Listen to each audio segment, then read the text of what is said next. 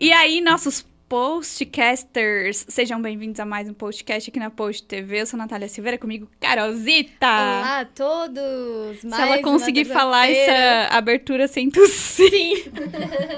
Ela fala mais uma terça-feira aqui. Sim. E a minha tosse me acompanhando em mais um episódio. E tá tudo bem. Porque ela já tá fazendo assim mêsversário. Ela é protagonista, ela é protagonista, protagonista, ela já é, é ela host, já é host desse podcast. É. Então desde já novamente peço desculpa a todos que aí vão escutar algumas tosses de fundo, mas infelizmente estamos aí na luta. E como ninguém tá bem nesse episódio, Danizinha também está, né? Inclusive Is com in the house. Inclusive com tosses sincronizadas com a da Carol, porque no último episódio a gente viu umas... A gente, do nada, a gente tossia e tossia junto. junto. Ao é mesmo o mesmo tempo. Neurônio. É aquele negócio. É literalmente mesmo o mesmo neurônio. neurônio. Mas estamos aqui para mais um episódio, mais uma semana. Sim. Antes de apresentar a nossa convidada, vamos dar os recados aí para o Cais, Carolzita. Carolzita, o teu O teu, aquele, aquele. Faça honra, faça honra. Quem chegou agora em nosso canal, por favor, se inscreva, ative o sininho também, assim você não perde nenhum episódio. A gente já tá aí com a, com a agenda lotada, né, uhum. esse mês. Então, assim, muita gente legal também tá Muita novidade. Aqui, muitas novidades. Vem, Vem aí! aí. Que ódio. Então, já se inscreva em nosso canal, ative o sininho, hein? Não esquece. Não esquece, Sim. inclusive, também de seguir a gente no Spotify, porque vai estar disponível esse episódio lá pra você escutar a hora que você quiser também. O que mais, Danizinha? Sim, tam, estamos aqui, né? Vestidas de Billy Willy, como Billy sempre, Willy. né? Toda semana a Billy Willy Top, nos acompanha. Então siga lá no Instagram, é, arroba loja Billy Willy, que tem camisetas. Por que que voltou aquele calorzinho? Daí a gente botou uma camiseta de manga curta. Mas quem acompanhou o episódio de semana passada e o da outra sabe que a Billy Willy vende moletom e camiseta de manga comprida, entre outras coisas, né? Porque agora eles estão com discos... De vinil. De vinil. Chegaram assim, ó, discos novos. Novos e assim, ó... Top, né? Só conectar eles lá. E se você for comprar alguma coisa, fala que você foi pelo podcast, né? Pelo postcast. Pra dar essa moralzinha, Só pra dar essa moral né? pra ajuda nós, a gente, né? Boa, ajuda a rapaziadinha, né? O último recadinho, então, segue a gente lá no Instagram. A gente é arroba o postcast, bem facinho. E a Post T V. Fácil, tranquilinho, easy, easy. easy, segue a gente lá e com a gente aqui nos estúdios pra bater um papo. A gente vai falar muito de treino, de shape, né, Carolzita, shape, dieta, shape, essas shape. coisas todas. Será aí. Será que tem algumas dicas fala. aí pra Essas gente? coisas todas que a gente fit fala. Oh, mas a galera já tá entendendo, né? Só olhar pra mesa e Pô, ver que tem é. um energético zero, sem falar a marca, né? Mas um energético zero, já viu que tem alguma coisa é diferente, aí. né? É com a gente, então, Cláudia Bonatini, seja muito bem-vinda, é um prazer te receber aqui. Boa noite, gente. Paga burp. Gente, tô brincando. Hoje não paga burp. Ela já chega aqui, ela ó, tá chega, sangrando. Ela tá já ó. chega com sangue nos olhos, né? Me lembrou que ela chegou gravando a gente, a gente tava que dentro ódio. do estúdio e não dá pra ouvir, né? Quem já teve aqui no nosso estúdio novo sabe que de dentro não dá pra ouvir nada que tá ali fora, porque é isolado. E aí ela falando e gravando a gente, a gente é fazer. E ela tava falando, vou pagar burp.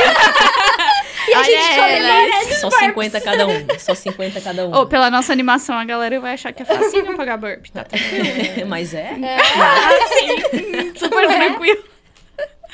Cláudia, começa contando um pouquinho pra gente dessa tua trajetória, né? Como é que tu se encontrou nessa parte de trabalhar a questão física, personal. Conta um pouquinho pra gente.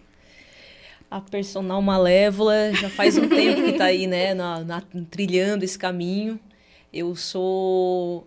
Eu me formei em dois mil e doze e antes de dois mil e doze eu já atuava. Eu trabalhava em sala de musculação, então eu comecei na terceira fase da educação física. Já faz mais de quinze anos que eu estou né, trilhando esse caminho da educação física, né, trabalhando em atendimento e musculação. Musculação é minha área de atendimento hoje, né? Minha principal área. Uhum. E aí, de lá para cá, eu só venho é, estrategando o meu trabalho, né? Então, hoje eu sou biohacker. Poucas pessoas falam disso. A gente vai falar disso hoje, uhum. né? Que eu acho que é uma coisa bem bacana. Então, eu sou uma personal biohacker. E hoje, eu faço o quê? Eu hackeio o organismo das pessoas para que elas percam peso, né? Para que elas mudem o shape dela. Basicamente, é isso. Sou estudante de fisioterapia, Caraca. sou estudante de nutrição. Já sou formada... Desde dois mil e doze, tenho duas pós-graduação. Uma está em andamento nesse momento, então eu estou indo para a terceira pós-graduação. E eu venho trilhando Caramba. um caminho de Malévola. Braba, né? Não, tranquilinhas. Apenas, apenas isso, né? De boa, assim, pô. É, eu sou braba mesmo, sou Malévola. Faz a galerinha pagar burp. A Malévola é...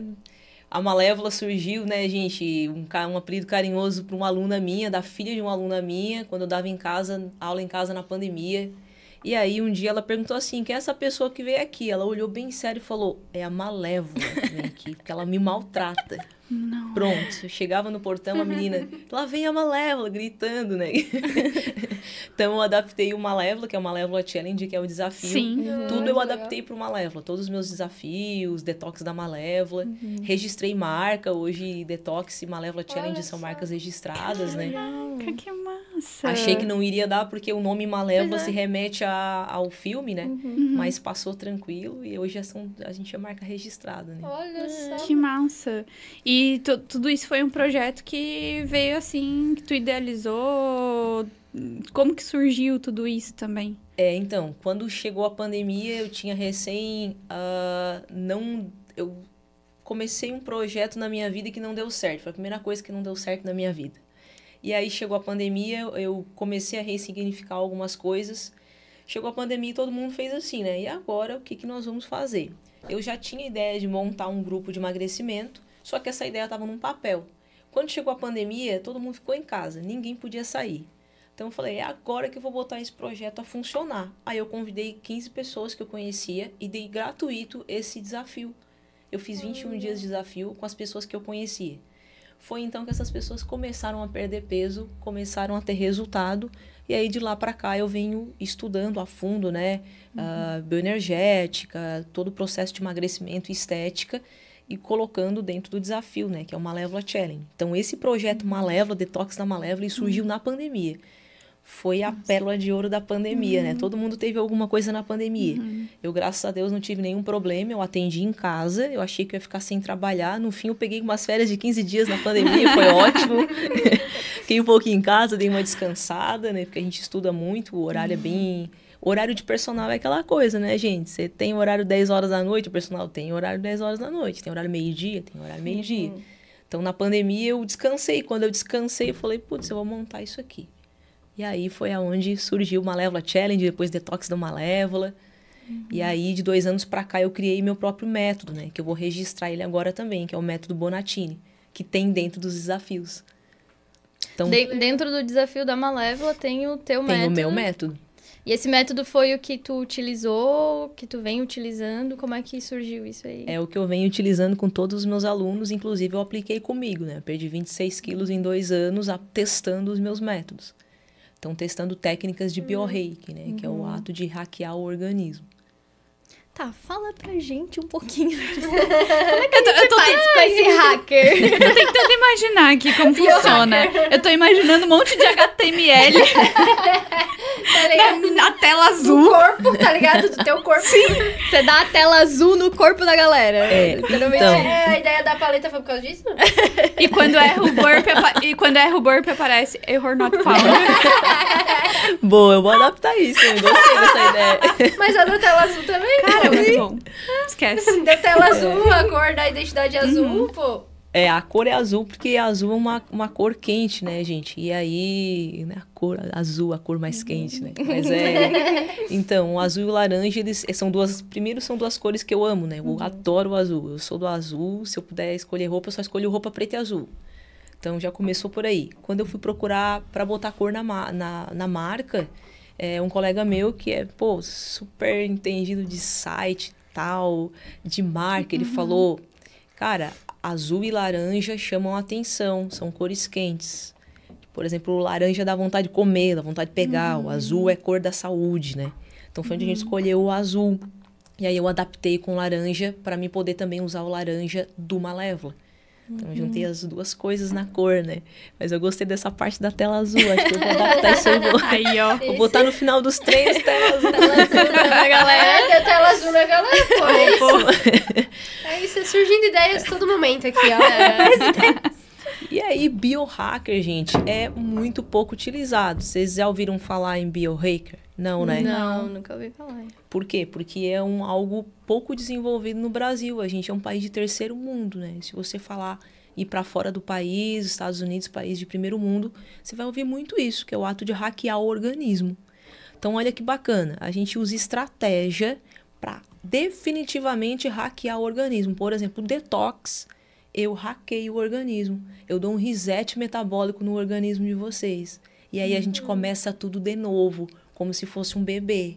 Por isso que as pessoas perdem peso rapidamente e nunca mais voltam a ganhar peso. Uhum. Eu tive um aluno até hoje do Malévola Challenge que voltou a ganhar peso. Porque ele não terminou o Malévola. Ele não fez o método completo. Ele fez só cinquenta por cento e, putz, uhum. não foi mais. Se eu voltar a conversar com as pessoas hoje, elas vão falar, eu nunca mais voltei a ser o que era antes. Uhum. Porque é exatamente uhum. isso que a gente faz. Então, tem várias formas de hackear o nosso organismo. Tem epigenética, tem medicamento, tem exercício físico, tem limpeza intestinal. Então, a gente cuida muito, né? Eu falo muito no meu método sobre limpeza intestinal. E tem técnicas que a gente utiliza no dia. Por exemplo, o jejum intermitente uhum. é uma técnica de hackear o organismo. Uhum. Então, a gente... Só que essas técnicas, elas precisam ter método, né? Uhum. Você não vai fazer um, um dia de jejum e trinta sem jejum, né? A gente uhum, tem sim. isso organizado, a gente coloca no método. Banho gelado é uma técnica de bioreiki. Quando eu comecei a surfar no inverno, que eu, eu tô aprendendo a surfar, eu comecei a perder mais peso. E, consequentemente, fiquei mais forte. Uhum. Porque é uma técnica de bioreiki. Então, a gente eleva a temperatura, né, é, interna, porque ele tem que se igualar. Então, tá muito uhum. frio lá fora, ela começa a baixar a temperatura uhum. e você queima caloria para fazer isso. Uhum. Então, as pessoas falam, tá, mas eu vou tomar banho no inverno gelado? Não, você vai tomar o teu banho, você vai tomar uma ducha final. Vai dar aquele banho, uma ducha final. E isso já é o suficiente para desequilibrar a tua, tua temperatura e você começar a perder caloria. Uhum.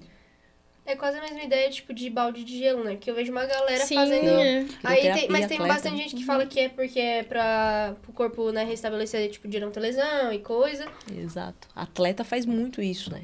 Sim. Então, ele... Só que tem duas coisas, né? Por exemplo, a crioterapia, você reabilita uma lesão por causa do choque, do tratamento com gelo. O gelo é uma terapia. Então, quando você fica ali no gelo, tem uma temperatura muito alta. E aí você evita a lesão, né? Recupera a lesão. Uhum. O banho gelado, não. Ele vem para quebrar a temperatura do teu corpo. E aí, quando você sai do banho e se seca, tá diferente a tua temperatura do organismo. Consequentemente, para se equilibrar do ambiente, ele precisa queimar mais gordura. Precisa, uhum. precisa agir, né? O metabolismo precisa uhum. funcionar. Se esquentar, né? Sim.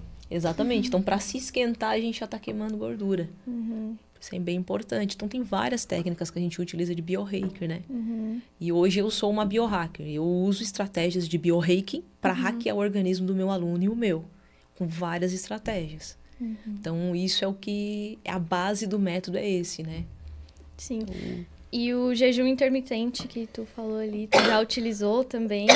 Como é que... Várias vezes. Porque eu, eu, eu tive um processo de emagrecimento também e eu utilizar, utilizei bastante o jejum intermitente. E é muito louco. É algo muito doido mesmo, porque muda o sabor... É muito louco, porque assim, muda o sabor do, dos alimentos, é, a tua disposição. É... Como é, é que foi a tua experiência? O que acontece, né? O jejum intermitente, ele utiliza... O objetivo dele é baixar a insulina, né? O que que faz a gente engordar? O que faz a gente engordar é ter insulina circulante no nosso organismo. Por isso que quando meu aluno fala, eu quero comer uma frutinha à noite, você não vai comer uma frutinha à noite. Porque você está gerando glicose, está deixando glicose circulante e você aumenta a tua insulina. E à noite a gente não vai usar isso como fonte de energia. Uhum. A gente não utiliza como fonte de energia. Então, assim, é... o jejum intermitente faz com que você baixe essa insulina circulante. Baixando a insulina circulante, o teu corpo entende que tem que utilizar a energia como fonte de go- é... gordura como fonte de energia. E é por isso que ele dá muito resultado. Uhum.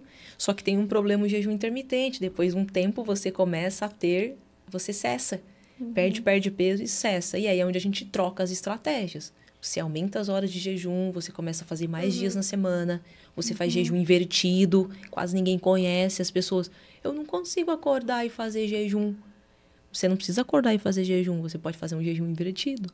Uhum. As pessoas conhecem pouco isso, né? Existem várias estratégias. Então, dentro do método, a gente utiliza isso. Vai trocando as estratégias do aluno. Então, normalmente, o meu aluno, a cada quinze dias, tem troca de dieta, troca de estratégia. Uhum. Muda isso, faz um detox. Às vezes, faz só a fazinha do detox, não faz completo. E vai mudando essas Sim. estratégias. É por isso que o pessoal tem bastante resultado. Sim, e é algo diferente, né? Porque por muito tempo, a gente ouve que tem que comer de três em três horas, né? Pra Exato. Ter energia, pra gastar, uhum. pro metabolismo acelerar. E aí, hoje em dia, oh. a gente vê que tem outras, né? Tá fechado, tem... ninguém vai jogar uma pedra em ninguém. Não, não. Agora eu já trouxe tudo polêmica, né? Tudo certo. Não faz sentido comer em três em três horas. Esse é o pior erro que as pessoas fazem. Você tem que comer quando você tem fome. A questão é, você precisa comer e organizar a tua dieta. Então, tudo bem, eu comi ao meio-dia, eu tenho fome às cinco. Essa a tua dieta das cinco horas da, tar da tarde, ela precisa ter proteína, ela precisa ter carboidrato, ela precisa estar equilibrada. Não tem sentido comer em três em três horas. As pessoas me apedrejam quando eu falo isso, é coisa do passado. A gente não precisa disso. É errado fazer isso. O que acontece quando você come em três em três horas? Você gera muita insulina circulante. Se você quer perder peso, reduzir gordura, principalmente gordura abdominal, você vai ter sempre muita insulina circulante. E aí você não usa gordura como fonte de energia. É diferente de um atleta, por exemplo. O atleta quer subir no palco, ele precisa ter, gerar energia para treinar. Ok, mas você não é um atleta. Você trabalha sentada, você estuda o dia inteiro. E aí você quer comer em três em três horas. Ah, mas eu comi em três em três horas e tive resultado para emagrecimento. Ok, mas porque você calculou as calorias? Uhum. Experimenta não comer em três em três horas, porque você não vai perder gordura muito uhum. mais rápido. Uhum. Faz um jejum intermitente, até, você até vê. Porque perder peso é diferente de perder gordura, né? Tem isso também, exato, né? Porque perder peso pode estar relacionado... Primeiro, a retenção hídrica, que você faz. A primeira coisa que sai da gente é a retenção hídrica, tá, gente? Você começou a treinar, começou a cuidar da dieta, desinflamar. O intestino começa a jogar para fora as toxinas. É a primeira coisa que acontece quando a gente começa a reduzir peso. Depois a gente começa, se a dieta não está controlada, a gente perde massa muscular. E assim, por exemplo, eu perdi vinte e seis quilos, eu perdi músculo. Não tem como uma dieta muito rigorosa você não perder massa muscular, é normal isso. E aí eu faço uma pergunta para vocês. Aí esses dias também, esses dias me perguntaram assim, Cláudia, mas ele tá catabolizando? Eu olhei para a pessoa e falei, ele perdeu trinta quilos? Você acha que ele está preocupado em perder cinco quilos de músculo? Você acha que isso vai fazer tanta diferença para ele? Uhum. Ele, nem, ele tomava banho, gente, não conseguia ver o órgão sexual. Uhum. Você acha que ele está preocupado em perder cinco quilos de massa muscular? Acho que isso é tão importante assim. Sim. Perdeu vinte e cinco quilos de gordura e perdeu cinco quilos de massa muscular. Será que conta tanto assim? Uhum. Então, sim, essas coisas são bem importantes, né? E a gente acaba... é, é uma cultura que foi enraizada, né? Que não sim. pode fazer jejum, que não pode treinar em jejum. Quem sim. disse que não pode treinar em jejum? É, mas tipo, eu acho que também tem... Não é pra todo mundo, assim, não sei, na verdade, essa era a minha pergunta. O jejum intermitente, ele é pra todo mundo? Porque, por exemplo, é, no meu caso, quando eu vou treinar em jejum, eu tenho a pressão muito baixa já automaticamente. Tá. Nossa, minha pressão, ela... Já aconteceu, né? No caso da, da, da minha personal, me carregada.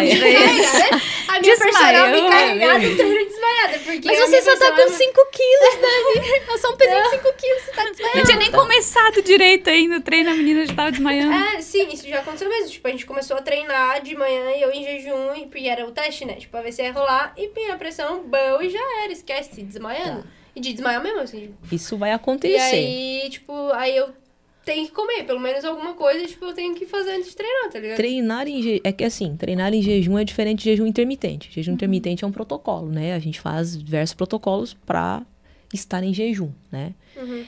Necessariamente você pode ou não treinar nesse momento. O que acontece é que, se você não fizer uma boa janta, porque a energia do teu treino do dia seguinte, ela não é do teu café da manhã.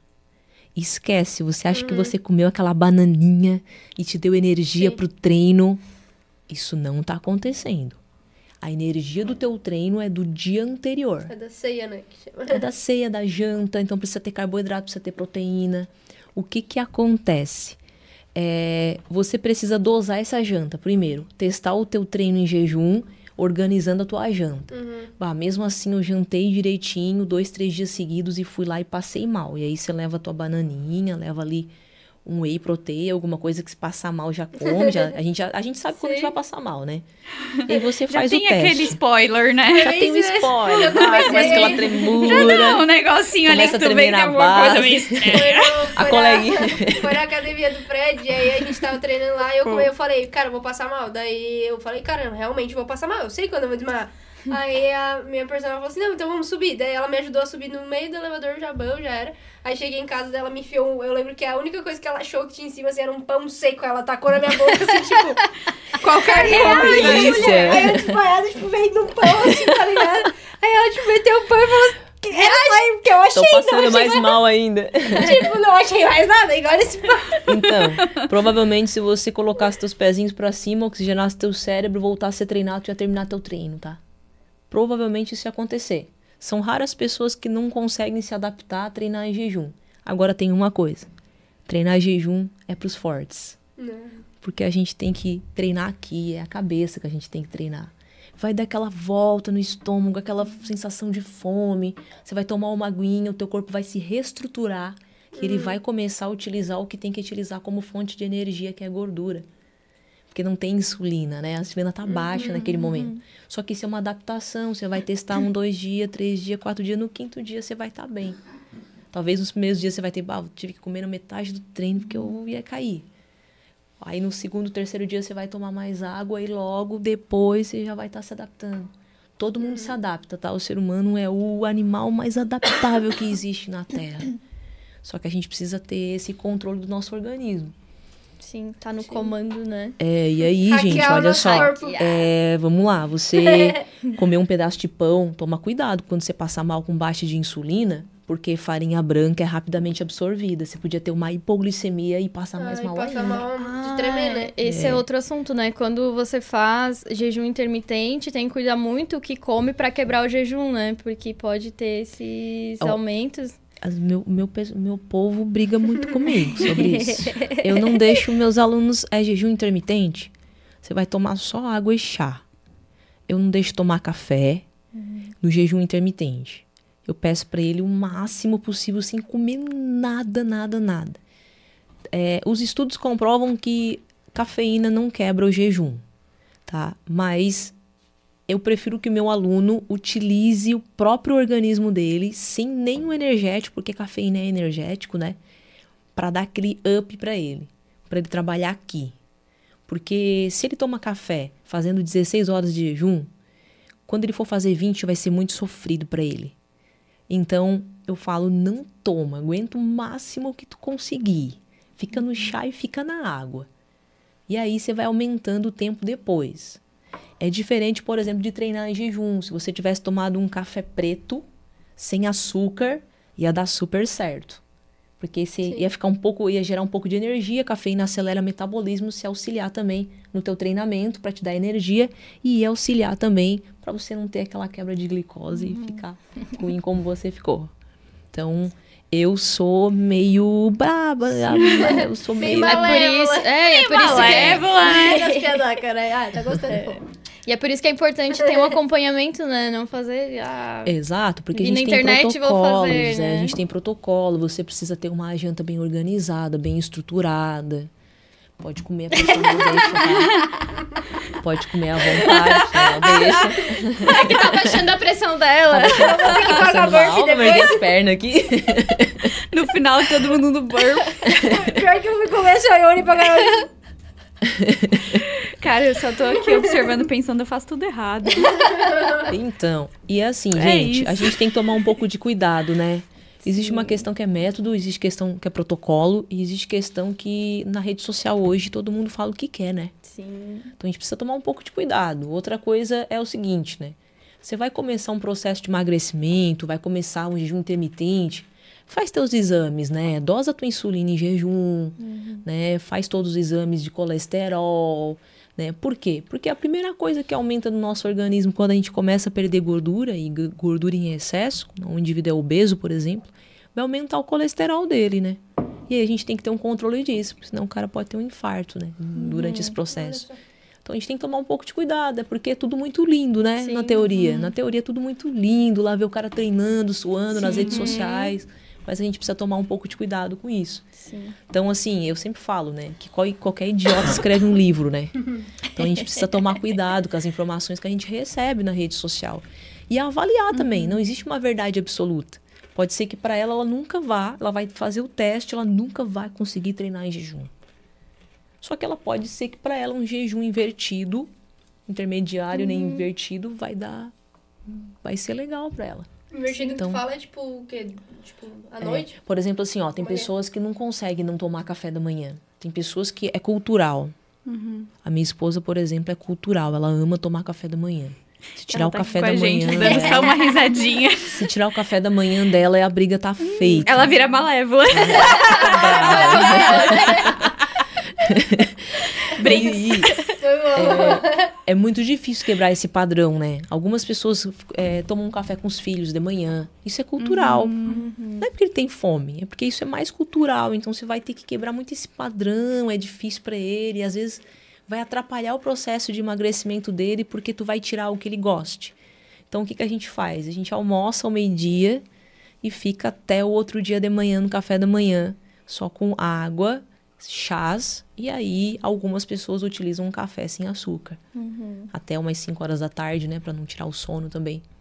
Então, sim, é uma opção. Isso se chama um jejum invertido. No caso, erramos uhum. em tudo, né? Erramos em tudo que a gente serviu. Estamos em tomando energético, vamos ficar sem dormir. Hoje é o dia do lixo. Hoje a gente nem faz isso. A gente nem faz isso. Hoje é o dia do lixo. A gente trouxe energético zero e os snacks. Você sabe que não existe dia do lixo, né? Eu vi, acho que foi Paulo Muzi falando. É muito engraçado. Como? Não existe dia do, do corno. Como é que existe dia do lixo? É, não existe dia de corno. Existe dia de corno. Ele, ele fala muito isso, né? Existe dia do, de, do corno no teu relacionamento? Não, né? Então, não existe dia Eu espero do lixo. Que não. Mas assim, tem alguém que ficou nervosa que aqui. Entrando no papo meio quente aqui, gente. Como... Ai, legal. Ela pegou um peso pesado, né? Esse peso foi pesado. Me deixou um pouco neurótica. É, mas assim, gente, ó, comida não é lixo, tá? Isso é comida, isso mata a fome ah, de alguém que tá com fome. Uhum. É, se você estiver na rua e uma pessoa estiver com muita fome, isso vai matar a fome, vai deixar ela viva. Então não existe lixo, comida não é lixo. É que a gente adaptou esse... Foram os atletas que fizeram ah, isso, uhum. né? Que adaptaram um dia do lixo. Não, você tem que ter um dia livre de alimentação. Você vai comer o que você quiser naquele dia. E vou falar um negócio pra vocês. Todos os meus alunos têm o dia livre. Eles têm o dia livre. Onde, essa semana eu estava debatendo também sobre o álcool. Ah, você deixa teus alunos beberem? Falei, poxa, ele perdeu trinta quilos, a irmã dele vai casar. Por que que naquele dia ele não pode ir lá tomar espumante dele e se divertir como todo mundo? Só uhum. porque ele está em processo de emagrecimento e não vai poder fazer isso? Uhum. Ah, mas o álcool faz mal? Faz mal. O que que a gente faz? Usa a estratégia de biohacker para que ele não perca massa muscular naquele dia. A gente dosa a dieta, dosa a alimentação. Então, essas coisas são bem importantes, né? Uhum. Porque parece que tudo é ao... Uhum. Tudo é ao ponto, né? Sim. Nada tem o... Então, a gente tem que trabalhar com essa flexibilidade. Afinal de contas, quem são os nossos alunos, né? São pessoas comuns. Uhum. Ah, eu treino uma atleta. Todo o resto são pessoas comuns, que tem filho, uhum. tem marido, tem esposa. Rotina. Rotina, uhum. estuda, fica estressada final de semestre. Então, uhum. várias... Não vive só para isso, né? Então, a gente tem que dosar, né? As pessoas levam muito a ferro e fogo. E isso é o que atrapalha o desenvolvimento uhum. do, do corpo delas, né? Uhum. Até porque tem uma questão também que não é só esse período ali, né? De emagrecimento, mas o manter depois também é importante, né? E aí, se a pessoa perde esses hábitos, uhum. também é, acaba sendo... Pô, vai viver uma vida inteira uhum. refém de algo, na verdade, exato. Né? Eu, eu sempre falo assim, ó. Você...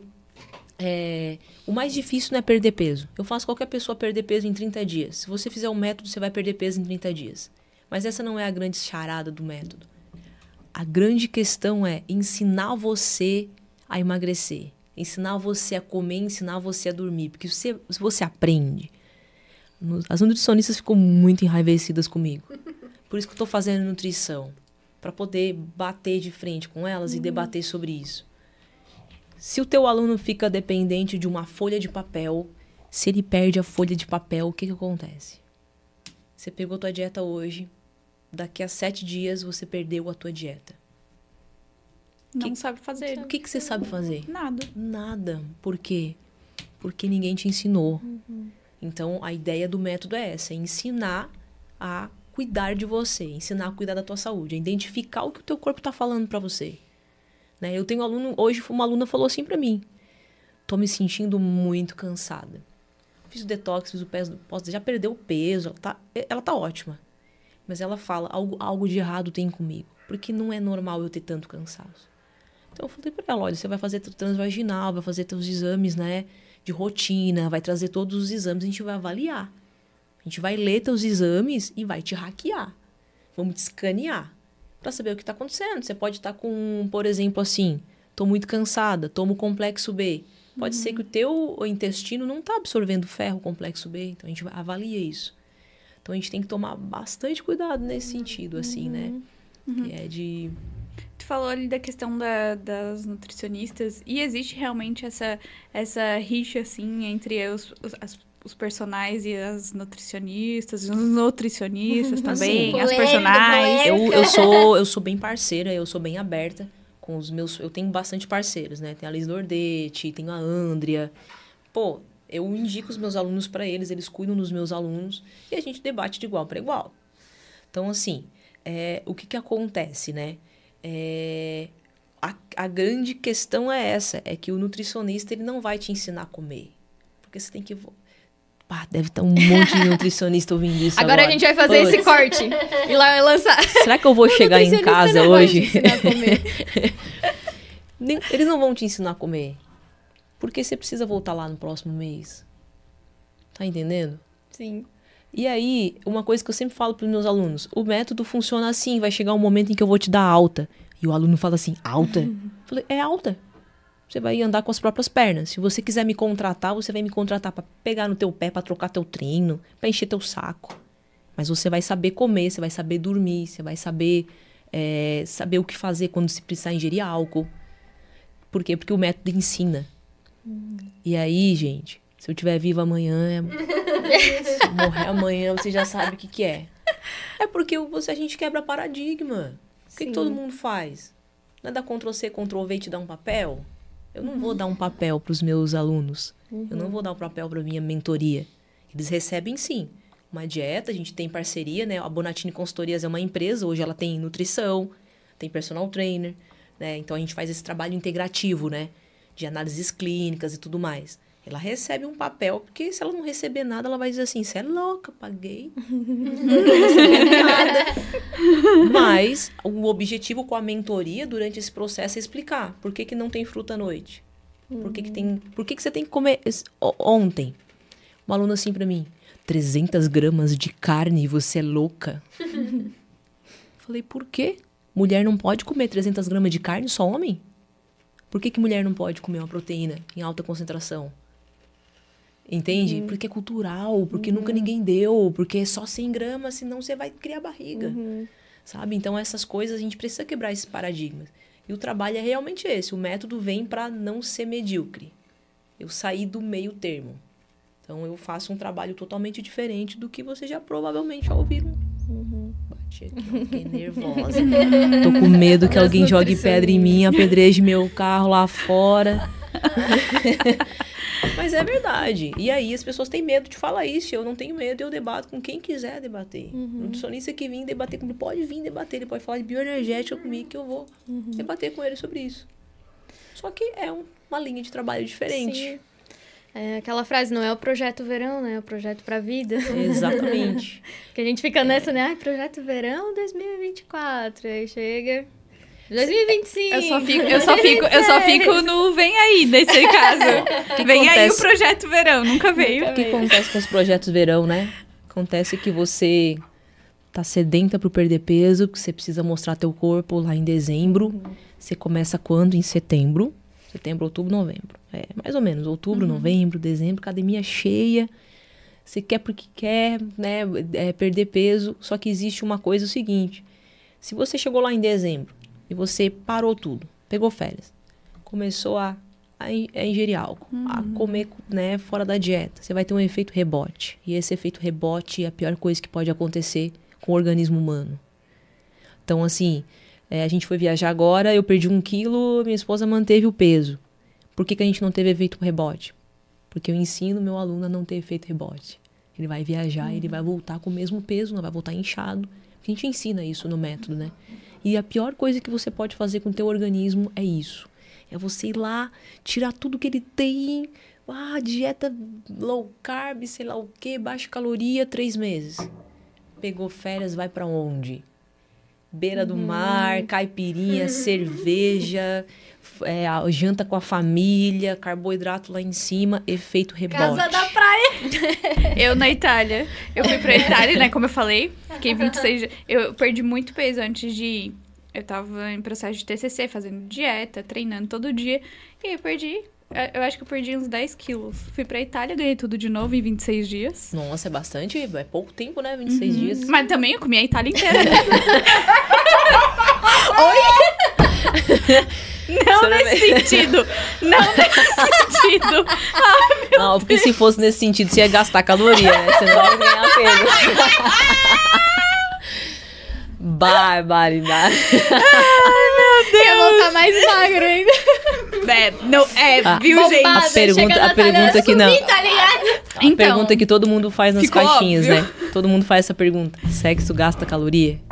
E gasta aí? Caloria. E aí, a Carol? Cara, mas eu vou falar pra vocês. Tem que ser muito bom de cama pra gastar mais que trezentas calorias uma noite. Então esquece.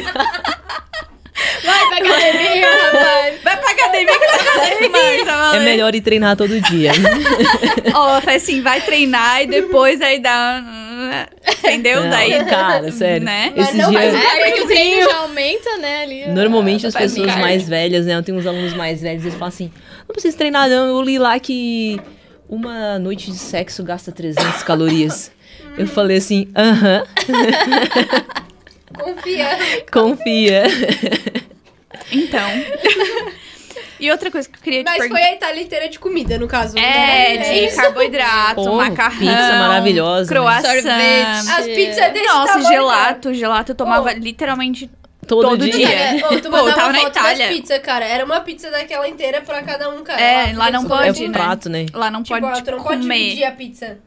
Não que pode. Delícia. Nossa, eu ia amar contar. Só que, claro, tipo, a massa é bem diferente da nossa. Ela é mais fininha, fininha assim, né? E tal. Mas, pô, é uma pizza inteira e tu não pode dividir porque senão tu tá fazendo desfeita pro chefe.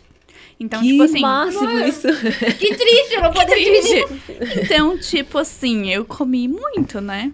Gelato era todo dia, porque, pô, eu tava na é, Itália. É, comeu coisas que inflamam também, né? Intestino, sim. Pá, efeito rebote. Nossa. E aí, nunca mais consegui... Na, na... Sério? Agora, não, agora conta que ano foi a viagem. Então, eu nunca mais consegui, desde dois mil e dezoito. Sério? Ah, nunca não. mais consegui voltar pro mesmo peso. Tá, mas você treina, você, treina, você faz exercício? Não, agora não. Ó, oh, vou falar, ontem ela foi comigo pra academia. Vou falar. Ontem. Ontem, porque ela é assim, não, amanhã eu passo uma vergonha. Ela tava falando que ela tava com dor na perna que não dava de pagar. Eu pensei, eu pensei assim, ó, pô, eu tenho pá. que ir pra pelo menos dar umas pesquisadas nas pautas, né? Ver quais são os exercícios que as pessoas estão fazendo, uma coisa ou outra, pra saber o que falar, perguntar. Tô brincando. Ele tá toda quebrada hoje. De... Mas é tudo de caso. Ó, você não consegue perder peso porque o teu intestino tá inflamado, tá? Você precisa desinflamar teu intestino. Você desinflamou teu intestino... É, faz um detox, limpa bem. A partir daí você vai conseguir perder peso. Você não precisa nem fazer muita coisa. Você fez o detox, pós-detox, quinze dias. Vai treinar três vezes na semana, você já vai perder peso. Aquele peso que você ganhou lá na Itália em dois mil e dezoito. dois mil e dezoito, que ainda tá vai comigo. Peso. Ele já ainda... pegou a viagem. Ah, tem que ser muito apegada, amiga. Pô, isso, é uma, isso é um assunto bem interessante da gente falar, porque eu recebo várias pessoas que falam isso. Poxa, depois daquela viagem eu nunca mais voltei o meu peso normal. Parece gestação, assim, mas né? É a pessoa tem gestação, ah, nunca mais consegui voltar verdade, né? ao peso normal. E a pessoa tenta. Eu, eu conheço pessoas que realmente tentam. A pessoa falou, pô, eu, eu fiz dieta, eu tô tentando. Uhum. Eu vejo a pessoa na academia, ela tá lá suando. Ela faz mesmo. Só que o que acontece? Provavelmente você tem um efeito rebote muito grande e o nosso cérebro é desgranado. Ninguém acredita nisso. Quando eu falo isso, as pessoas falam que eu sou aquela psicóloga Márcia. Tu tá vendo muito a Márcia louca. Márcia sensitiva. A Márcia sensitiva. Mas olha só. É Cláudia sensitiva. existe, existe um padrão comportamental do nosso cérebro. Eu acredito fielmente nisso. Só que a gente não tem como pesquisar isso. Como que eu vou dosar isso? Como é que eu vou pesquisar sobre isso? Não tem como. Uhum. A ciência ainda não descobriu um método, né? Uhum. A não ser que eu coloque eletrodos na cabeça das pessoas o dia inteiro ali e avalie elas, o padrão comportamental delas. Mas eu acredito fielmente em que o nosso corpo, ele padroniza algumas coisas. E essa padronização é difícil de tirar. Então, assim, quando a pessoa fala pra mim, poxa, eu nunca mais voltei ao meu peso normal, eu viajei, eu tô tentando, eu não consigo. é aí que a gente tem que ter quebra de estímulo, né? Quebrar os padrões comportamentais e quebrar aquele padrão cerebral que teu, que teu corpo guardou, por exemplo. Tem pessoas que... Hoje a minha aluna... Ontem a minha aluna falou assim. Tá perdendo peso, um processo de emagrecimento. Uh, e ela falou assim... Cara, quando eu cheguei nos setenta quilos, não saía mais os setenta quilos. Parece que o meu corpo e setenta quilos era o peso que ela tinha até vinte e cinco anos. Uhum. Ou uhum. seja, ele gravou aquilo. Uhum. E ela demorou três meses para sair dos setenta quilos. Então é como se ele tivesse enraizado ali. Como se ele bateu ali ao peso que você sempre teve na vida. E não vamos sair dali, não vamos sair dele. Ele vai, ele vai resistir. Nossa, que bizarro. É, bizarro, né? Quando eu, quando eu tava perdendo peso, eu demorei muito para sair dos sessenta e três quilos. Nossa, como eu demorei para sair dos sessenta e três quilos. Porque eu tive sessenta e três quilos quase a minha vida inteira. Desde que eu era atleta, eu sempre pesei entre sessenta e três e sessenta. Então, bateu na trave dos sessenta e três. Eu demorei mais de dois meses para baixar aquele peso ali.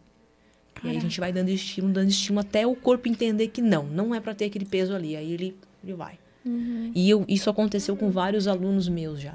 E eu pergunto sempre, qual era o peso que você tinha quando você tinha vinte anos? É o peso que bateu ali, não vai sair. É como se tivesse um padrão, como se tivesse uhum. enraizado ali. A gente tem que quebrar isso. Eu acredito fielmente nisso, apesar de que a ciência não prova. E algumas pessoas me chamem de louca, mas eu acredito nisso. Mas isso aconteceu comigo também. Eu, eu quando eu era mais novinha, né? Eu pesava tipo sessenta e sete, sessenta e oito quilos. E aí, depois eu tive um, tipo, um problema, assim, um distúrbio alimentar. E eu fiquei com cinquenta e dois. E, tipo, muito rápido, assim, foi um mês e meio. É, enfim. E aí, depois, quando eu melhorei e tal, que eu voltei a comer e tal, aí eu voltei de novo certinho, sessenta e oito. É o que eu tenho hoje, não passa. É sessenta e oito. Ah. E aí, você, e, quer, tipo, você quer baixar o teu peso, por exemplo? Não, acho que não. Mas ele Tô fica ali, assim. Ele vai sessenta e oito, sessenta e sete, é, mas se, ele se fica der ali. Um sessenta e nove, eu já vou ficar preocupada, tá ligado? Aí eu vou falar, nada, aí não, né? Mas é porque ele gravou esse padrão, é o peso que você teve sempre. É como é. se tivesse ali, é como se tivesse um sino, tum, bateu uhum. naquele peso que você é, teve. É, eu jogo também, então, eu, tipo, eu treino futebol ali. Alguns, vários dias na semana, algumas várias horas. Alguns todos os dias, bem viciado, né? Dias, até no frio de sete graus. No caso, eu não estou treinando hoje, que eu tô trabalhando. Mas é, aí, tipo, eu acho que também por conta disso, sim. Porque não passa, assim, tipo, eu chego ali no sessenta e oito e... É, é um padrão. Sim, e quando a gente pensa em emagrecimento também, porque eu tinha colocado, ai, ah, meta, quero emagrecer dez quilos. Emagreci dez quilos e nunca mais. Parou, Parou dez quilos? Parou. Tá. E aí... é muito, o cérebro da gente é muito doido, né? Eu, é, cara, a mente é, humana é... É a mesma coisa com... Quando a gente tava falando de jejum intermitente, eu lembrei que eu t- sentia muita fome às dez horas da noite. Chegava às dez horas da noite, eu saía, sabe, catando alguma coisa. Porque eu precisava mastigar alguma coisa. E aí, quando eu comecei a fazer o jejum intermitente, chegava às dez horas da noite, eu ficava, não... não vou. Aí tu ficava naquela briga, sabe? Não sou Brigando eu que mando. eu não, eu não com vou fome. Não, eu, aí vou tomar um chá e vou dormir, sabe? E aí depois de, sei lá, duas Adaptando. semanas, vai passando, sabe? Vai. É igual a, a fome de de manhã. É. Pô, oito e meia da manhã, jejum intermitente. Acabou de começar o dia. Tô em jejum até uma da tarde hoje. Uma fome que chega a roncar a barriga, assim. É impressionante. Uhum. Aquela fome. Vai, vai, vai postergando, passou, uhum. pum.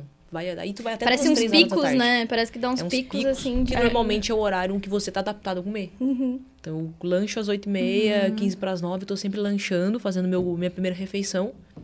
É impressionante. Uhum. No dia do jejum intermitente, pá, chega a roncar a barriga. Cara, Sim. eu acho que, que também essa questão do cérebro tem muito a ver com o emocional também da gente, né? Porque, tipo, a ansiedade... ela me causa vários momentos de que parece que eu tô com fome. Por exemplo, eu percebo isso muito no final de semana, que eu tô em casa. No final de semana eu tô assim, de boa em casa. Mudou a rotina, Caraca, né? Caraca, tipo, eu fico comendo o tempo inteiro, eu quero comer alguma coisa. Parece que eu tô com fome toda hora. Mas não é, só porque, Sim. tipo, a minha rotina é estar fazendo as coisas, envolvida no escritório, tô em casa. Parece Sim. que, tipo, me dá fome. É bizarro. E Tem é estratégias tu... pra isso. E é como o teu corpo reage também, porque, tipo assim, ó, por exemplo, quando eu tô muito ansiosa, eu não sinto fome. Tipo assim... É tipo muito assim, individual, é o oposto, ah, né? É. é, vou fazer, por exemplo, que eu fiz uma viagem pro Rio, que eu tava, tipo, muito animada e muito ansiosa. Cara, eu não comi, tipo, nada no Rio, assim. Tipo assim, eu fazia uma refeição no dia, assim. Tipo, nada. Bizarro. Porque se ela fosse pra Itália, assim, ela não ia comer a Itália não. inteira. E assim, andando, tipo, andando, não comeu não come o Rio inteiro, amiga. Não, não comeu o Rio inteiro. Não comeu o Rio inteiro. Em muitos sentidos, eu não comi o Rio inteiro. O Rio tá lá. As pessoas chegando certo. Agora, né? Tipo, é, sem entender a piada. É, mas é. aí, tipo, tem essa, essa questão, assim. Quando tem, eu tô muito ansiosa, um... eu não... Eu não consigo comer, eu não sinto fome. Tipo, é bizarro, porque eu posso ir daí depois esquece eu... Que, depois esquece eu, que tem que comer, oh, né? Cara, eu nem comi nada. Aí, uhum. tipo, né? Cara, é, e outra coisa comprar. que tu né, consegue explicar muito melhor é a questão é, do emocional que a gente põe na comida. Sabe? De tipo assim, ai, a comida da minha mãe, eu preciso é comer cultural. aquilo. O cheiro, sabe? Há coisas que remetem à infância... E, tipo, é só comida. Tipo, deveria ser não só o teu alimento, demais, né? sabe? Não tem nada demais. Então, eu vou contar um negócio pra vocês. Toda vez que eu vou no mercado e tem bolachinha recheada diferente, eu compro, abro o pacote, como duas e dou pra qualquer pessoa comer. Que, na verdade, eu não gosto. Eu quero experimentar aquela bolachinha nova. E o que que acontece? Lá na minha infância, a minha mãe e meus pais, eles sempre foram muito simples, assim. Eles não conseguiam dar, essas guloseimas eram muito caras. Se você olhar o preço de uma bolachinha recheada trinta anos atrás, era caro. Então, a gente não tinha isso, né? E eu sempre tinha muita vontade de comer a bolachinha recheada. E hoje eu trago um padrão que eu venho quebrando isso, né? Hoje eu hum. me controlo. Eu vou lá, eu não vou comprar essas bolachinhas no mercado, porque eu sei que não vai me fazer bem. Mas eu tenho vontade, uhum. eu tenho vontade de comprar, experimentar, comer. E eu como duas bolachinhas para experimentar mesmo e eu não como mais. Né? Então, assim, isso é um padrão comportamental infantil. Foi um registro que foi feito lá na infância. E todo mundo tem isso. Então, assim, você tem, você tem e hum. você tem. Só que de formas diferentes. O que que a gente faz? A gente quebra padrões comportamentais. O método faz isso, inclusive. Como que a gente faz isso, tá? É, a gente tem essa parte emocional e aí a gente começa a criar estratégias. Então, você começa... Primeiro, terapia, né, gente? Terapia, ela é... Para a linha integrativa, é, a, só quem faz terapia é louco, não existe mais isso. Nós estamos no século vinte e um, né?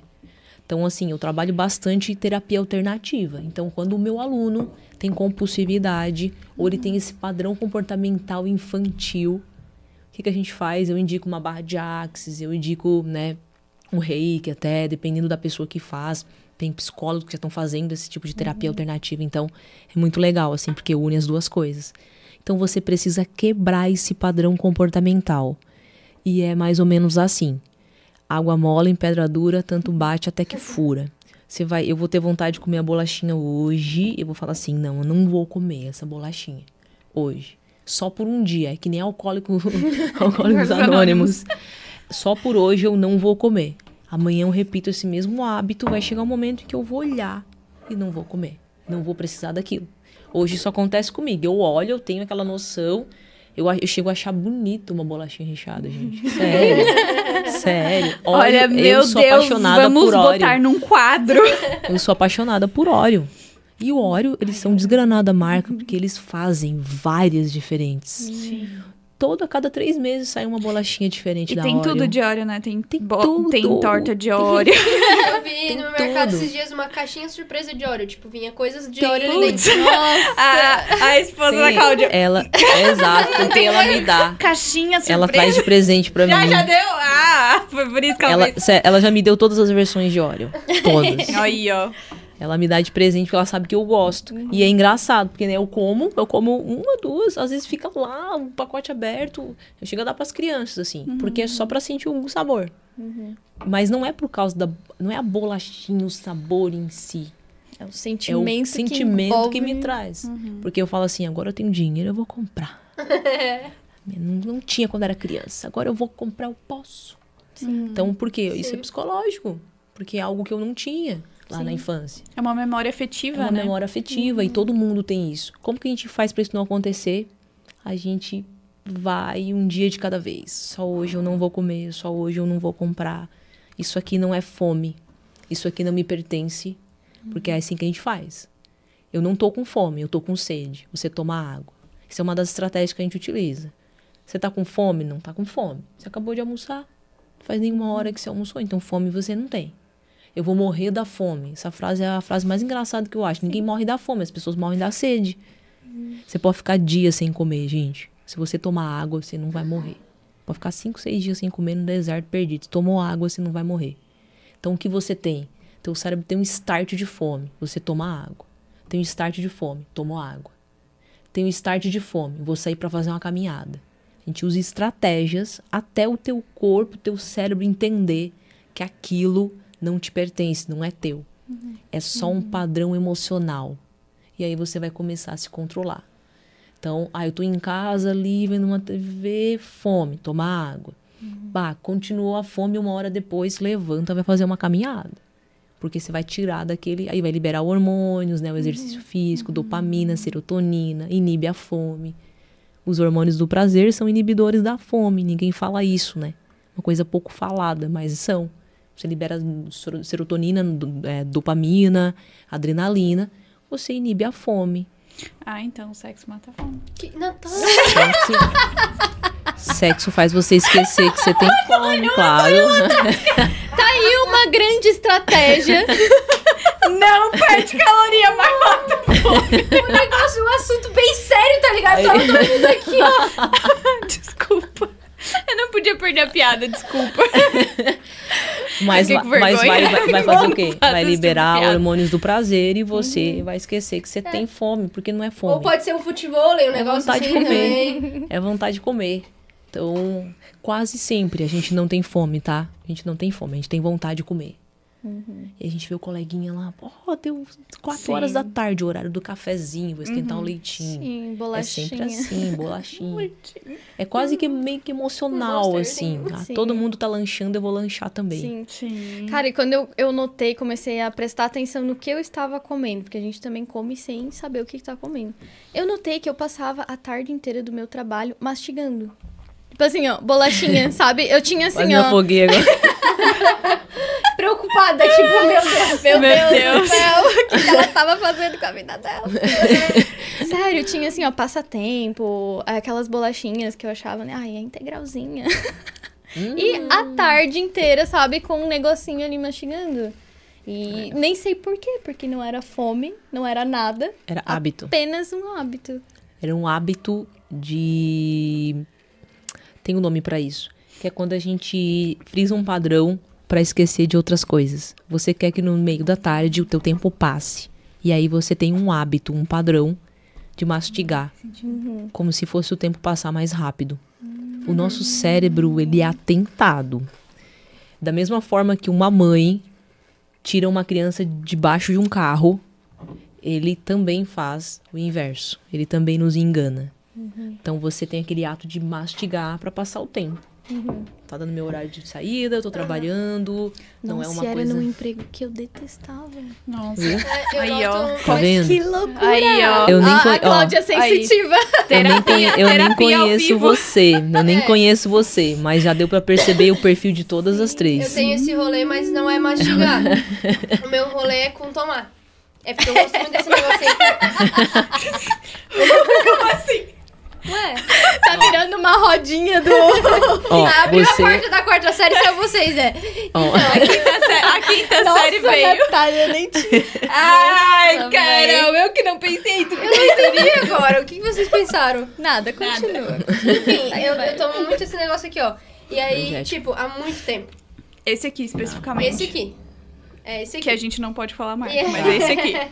Você já é. olhou o que tem escrito nele ali? Uh-huh, sim. E aí, teve uma época que eu combinei com a minha mãe, né? Eu falei porque eu queria fazer uma tatuagem. Daí a minha mãe falou assim, eu deixo tu fazer a tatuagem se tu ficar sem tomar um mês. Grande mãe. Cara, ô, toda tarde, A tá? tatuagem não Cara, minha, faz me... mal, né? Chegava eu até um... Começava, não, me dava um negócio, da, até dor de cabeça. Aí eu pegava, botava uma garrafa d'água e começava a tomar água. E ficava, tipo, tomando água porque eu precisava tomar. Tipo, a minha cabeça, ela... Tava condicionada, tipo, tu vai trabalhar, tu precisa tomar alguma coisa. E é, tipo, pra estudar, pra qualquer coisa. É o que eu ia falar agora. Você, ti, você teve abstinência. Do... Que loucura, Porque né? também a cafeína, gente, também é uma droga. Sim, hum. cafezinho muito. Que a gente utiliza moderadamente. E eu não tomo café. O café, eu não tomo. Então, pode ser que tenha também, tipo... Algo energético. Não, é. Só que, tipo assim, não, não conseguia nem compensar a cafeína com café, porque eu não tomo, entendeu? Ah. Então, você tipo podia assim, tomar guaraná em pó, uma opção. Guaraná em pó, tem, tem umas opções bem legais aí. Canela, chá de canela. vai te dar a mesma energia. A cara da Dani pensando, é... o monster, o monster indo, e ela tentando pegar o Guaraná em pó. Mas assim... A linha de raciocínio, monster, Guaraná em pó. Gente, não vamos falar a marca. Corta, corta. Ai, ninguém Deus. Ouviu. Oh, o que que acontece, tá? O monsterzinho se afastando na minha cabeça e o Guaraná em pó chegando e o pá. Mas olha só, olha que interessante isso. Bem interessante que você falou. Porque muita gente tem esse vício. Muita gente tem. Uhum. Muita gente. Eu conheço gente que toma energético Sim. todo dia. É, tipo, só que a gente é... tem que lembrar de uma coisa. Mesmo o energético zero, ele tem substâncias ali que são, que sobrecarregam os nossos rins. Tudo vai filtrar no nosso fígado, no nosso, nosso rim. Sim. Então, assim, são substâncias que não são legais, né? Em excesso, ah, lá uma vez ou outra você tomar um energético, uhum. também, igual álcool, ah, tomou uma uhum. vez ou outra, não vai matar você, né? Mas, assim, todos os dias é um excesso de substância bem grande. E aí isso tem uma sobrecarga no teu fígado, é, no teu, é, tá teu rim, teu fígado. Tomara que, você, tomara que tua mãe esteja assistindo. É, não, meu pai com isso é pior, meu pai, ele... É. ele Porque não, não é que realmente é algo que... Né? Não é legal pra saúde, né? Ela pra não falar, não, é, é algo que faz mal. É. Não, não é muito bom. Passando um paninho aí pra ti, Danizinha. É, e realmente. A gente, quando a gente conversou com a Alice, a Alice falou, ó, tá, beleza, tu não consegue tirar, então começa já tomando zero. Pra... Vai substituindo. É, porque se tu não consegue ficar sem mesmo, ah, dá uma substituída pra ver se vai, ó, aos eu, poucos vai rolando. Eu sou uma pessoa que raramente alguém vai me convencer que não consegue fazer algo. É de verdade. Raramente então alguém... é Malévola. Ninguém, ninguém me convence que não consegue fazer algo. Por quê? Primeiro porque a gente quebra padrões comportamentais e tem técnicas pra isso, né? O que você tem é um vício. E aí, é, você tá tomando zero. Ficou pesado, né? Você tem, você tem um Peso vício. pesado, né? Paga um burp. E aí, burp. o que acontece? Quando você não tomava o zero, tinha açúcar, certo? O que te viciou foi o açúcar. Então, o que que acontece, tá? Açúcar vicia quarenta por cento a mais do que a cocaína. Então, você tem um vício. É aquele padrão do açúcar. O que te viciou foi o açúcar. Então, hoje você toma só pra substituir aquele prazer que você tinha. É uma substituição de prazer. Você joga futevôlei todos os dias porque você tem prazer com o futevôlei. Ele te traz dopamina, libera serotonina. Uhum. Não deixa de ser um vício, por isso que você joga todo dia. E aí, normalmente, quando a gente faz isso diariamente, libera tanta dopamina, tanta serotonina, a gente também esconde algumas coisas. Então, normalmente a gente coloca, ou não quer resolver um problema, ou não quer dar continuidade em alguma coisa, a gente sempre vai burlar. Não que seja ruim você jogar futevôlei todos os dias, tá? Na verdade é muito bom, é uma atividade física bem interessante. Hum, tô tentando que eu acho bem legal. Acompanhar a linha de raciocínio. Só eu que a gente tem muito isso. Cláudia sensitiva. É, mas a gente tem isso e todos nós temos. E essa é o, a grande questão que as pessoas não conseguem emagrecer é essa. Elas colocam é, coisas para substituir outras. E normalmente, quando vai para o exercício físico, porque até exercício físico demais é ruim. A gente tem que tomar cuidado com isso. Exercício demais é ruim. Libera radicais pesados, pode lesionar, a pessoa fica... É, a gente tem uma hiperliberação de hormônios. E aí a pessoa fica Acho que vocês passaram pra ela antes. Não, juro que não. Não, nada. Não precisa, não. Essa análise ela já de perfil. Leu, ela já leu, assim, ó. Juro que três, não. Entendeu? Então... A rola... única coisa que eu falei pra ela foi a gente vai falar sobre vida, carreira e besteira. Foi? Verdade. Eu acho verdade. que no final vai rolar um pacotão aqui. Vamos fazer uma consultoria já? Vamos, fazer... Vamos começar Só hoje a mentoria. Então, onde a gente começa? Ai, Mas ai. é que, é que é assim, ó, todo mundo é assim. Eu também sou assim, a minha esposa é assim, a minha tia é assim, a minha mãe é assim, você é assim. Uhum. Todos nós temos uma válvula de escape. Uhum. E a gente sempre vai querer fugir de alguma coisa ou entrar em alguma coisa. Então, grande parte das pessoas não perdem peso porque elas se burlam. Uhum. Hoje tá frio, porque o Papa não fez o uhum. símbolo, não fez o Pai Nosso lá, não vou treinar, enfim, várias coisas. Então, o que que acontece? As pessoas estão sempre arrumando uma desculpa, elas estão sempre tentando se burlar. E aí, isso acontece pra tudo. Por isso que as pessoas, elas se viciam em algumas coisas, né? Por que que a pessoa se vicia em videogame?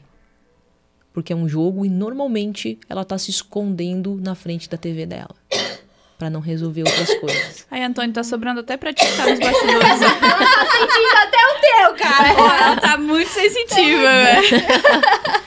Isso é todo mundo, isso. E, na verdade, é isso que, é só análise é que, tipo, de perfil, é que, né, gente? É. é bizarro que tudo que tu fala, eu penso no contrário também. Tipo, o contrário, então, também acontece. Por exemplo, se tu vai treinar com frio de sete graus, automaticamente também é, um vício. Também é o... Com certeza. Uhum. Existem várias coisas. Existe hábito. Por exemplo, eu tenho um hábito. Esse hábito foi quebrado enquanto eu tirei férias. Porque eu tava gripada, né? Não fui treinar. Mas tinha uma academia perto do...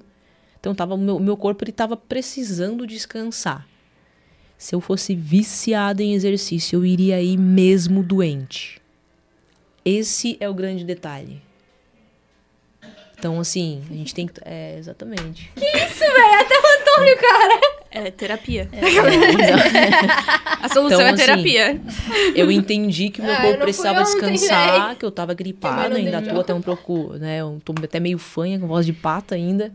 Mas é isso que acontece. Uhum. Então, a gente tem que ter esse limiar. Uhum. Eu sempre falo que o entre o medicamento para cura e o né e, e o veneno tá na dosagem. Uhum. Então a gente precisa dosar.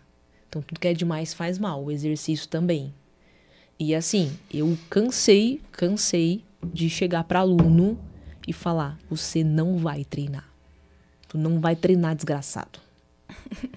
O cara tá sem dormir, tá perdendo o cabelo, o, o risco de lesão dele é altíssimo, e porque ele é viciado naquilo ali, ele quer ir treinar. E eu falar pra ele: você não vai treinar, se você ir treinar, você vai perder tua personal, eu não vou mais te atender. Você não vai treinar hoje. Você vai fazer qualquer coisa, ver T V com a tua esposa, com a tua namorada, vai transar, uhum. fazer qualquer outra coisa que gaste menos, que te desgaste menos, vai relaxar. Porque você precisa de descanso, descansar também é importante pra tudo. Sim. Então, aí tá a grande diferença, né?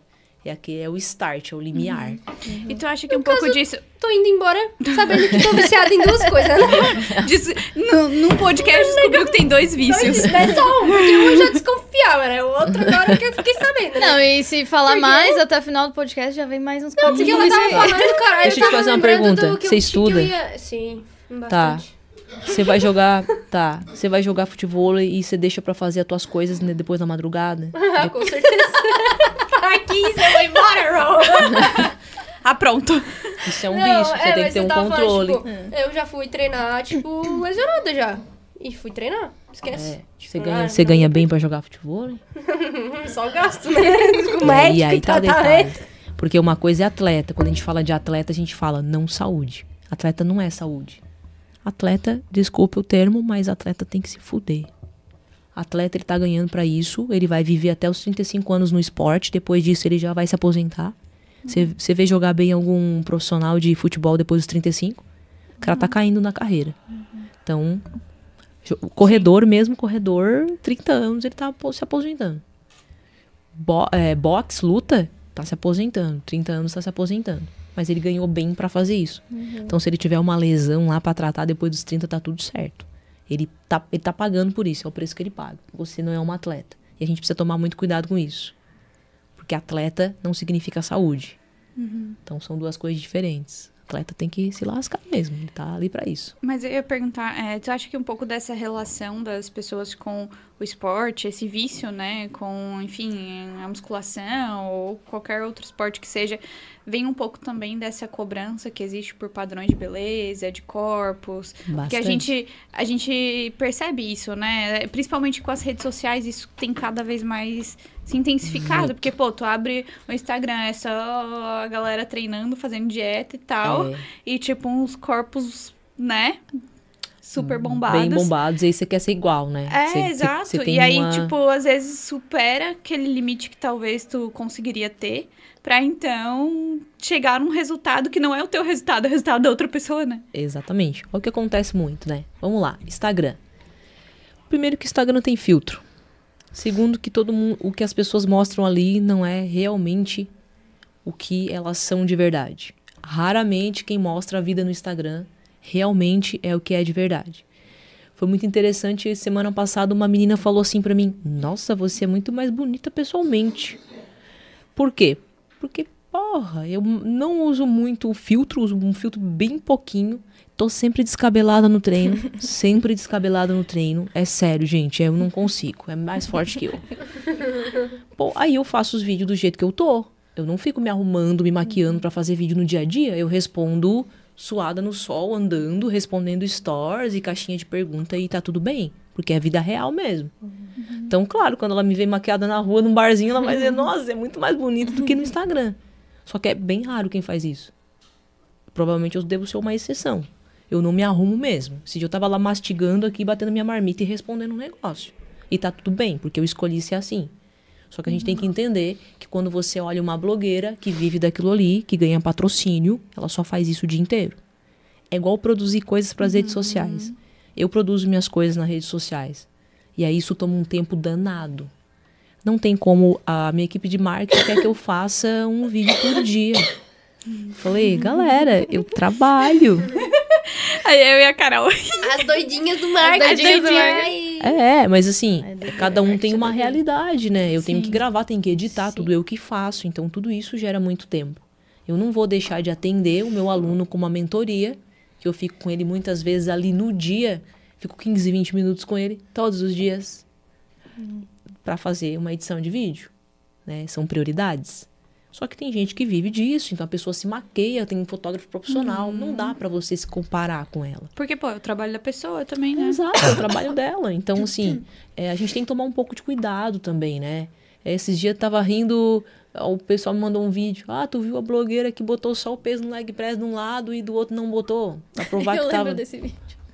Poxa, né? Pra Isso acontece muito. Pra provar o quê? Que a carga tava alta, né? Ela gravou só um lado do leg press. Tava socado de carga, mas o outro não tinha carga. Hum. Então, ah, o que acontece? Isso acontece muito. Viagem. Isso acontece muito. E assim, você tem que... A gente tem que tomar um pouco de cuidado. Por exemplo, se você seguir só pessoas saradas no Instagram, todo dia vai aparecer pra você só coisas de exercício, pessoas saradas. Hum. E aí você tem que ver o limiar da tua vida. Então, assim, eu sigo, por exemplo, eu sigo bastante esse nicho, porque é o meu nicho. Uhum. Mas eu sigo outras coisas, terapia, coisas que me levam pro bem, que são coisas uhum. boas, que faz eu ouvir alguma coisa legal, às vezes uhum. sobre negócio, investimento. Uhum. Por quê? Porque me tira daquele padrão de eu achar que tem que estar sempre perfeita e o corpo não vai ser alcançado. Ou seguir atletas, né? Uhum. Como que eu vou me comparar a um atleta? Não dá. Eu não durmo pra ser uma atleta, eu não vou deixar de ir pro Rio de Janeiro comer o que eu quero, uhum. não vou deixar. Entende? Então, tem essas coisas. As, muitas vezes você tá se comparando com uma pessoa que não tem nenhuma proximidade com o teu dia a dia. Uhum. Tá longe da tua rotina. Isso é muito ruim, porque faz com que as pessoas entram naquele ritmo vicioso, que eu tenho pra academia, porque eu não posso comer, porque eu não sei o quê. Uhum. Aquele vucu-vucu, né? E aí, o que, que acontece? Fica viciado, não dorme direito, começa a se lesionar, começa a se frustrar, começa a perder uhum. massa muscular, a ficar flácido. Porque existe um, existe um equilíbrio, né? Eu sempre falo, entre a hipertrofia e a flacidez, existe um limiar. Uhum. E é aí que tá o segredo. Tu não pode nem fazer muito, nem fazer pouco. Tem que estar tá equilibrado. Uhum. E essa questão de comparação... É, tem também a comparação dos corpos, né? E cada pessoa tem uma composição corporal diferente, né? Já chegou alguma aluna pra Excelente. ti? É, ah, eu quero o corpo, quero sei lá, Gisele da Luísa Sonza. Quero, quero ficar assim. Pô, Gisele Bündchen, né? daí é. Garoto, aí botaram a régua lá em pessoa, cima, né? A pessoa né, tem um metro, é. tem um metro e meio. É, eu quero Gisele Bündchen com meu metro e cinquenta e oito, não dá? Se eu tenho um metro e meio... Olha, eu quero ter esse corpo aqui. É. Eu falo, ok, a gente manda fazer prótese. Custa trinta mil cada uma. A gente fica mais alto. Já começa pela altura, né? Que você Muito nunca bom. vai ter. A gente começa assim, botando uma prótese aí de canela e tudo mais, de pé, né? Porque não tem como, né, gente? Sim, a gente tem que respeitar ossos, a nossa individualidade. Né? Ó, quando eu comecei a, a mudar meu corpo, eu queria provar que a genética não mandava. E eu provei que ela não manda. Meu pai e meus avós são bem gordinhos, bem gordinhos, do sentido bem bundudo, bem pernudo.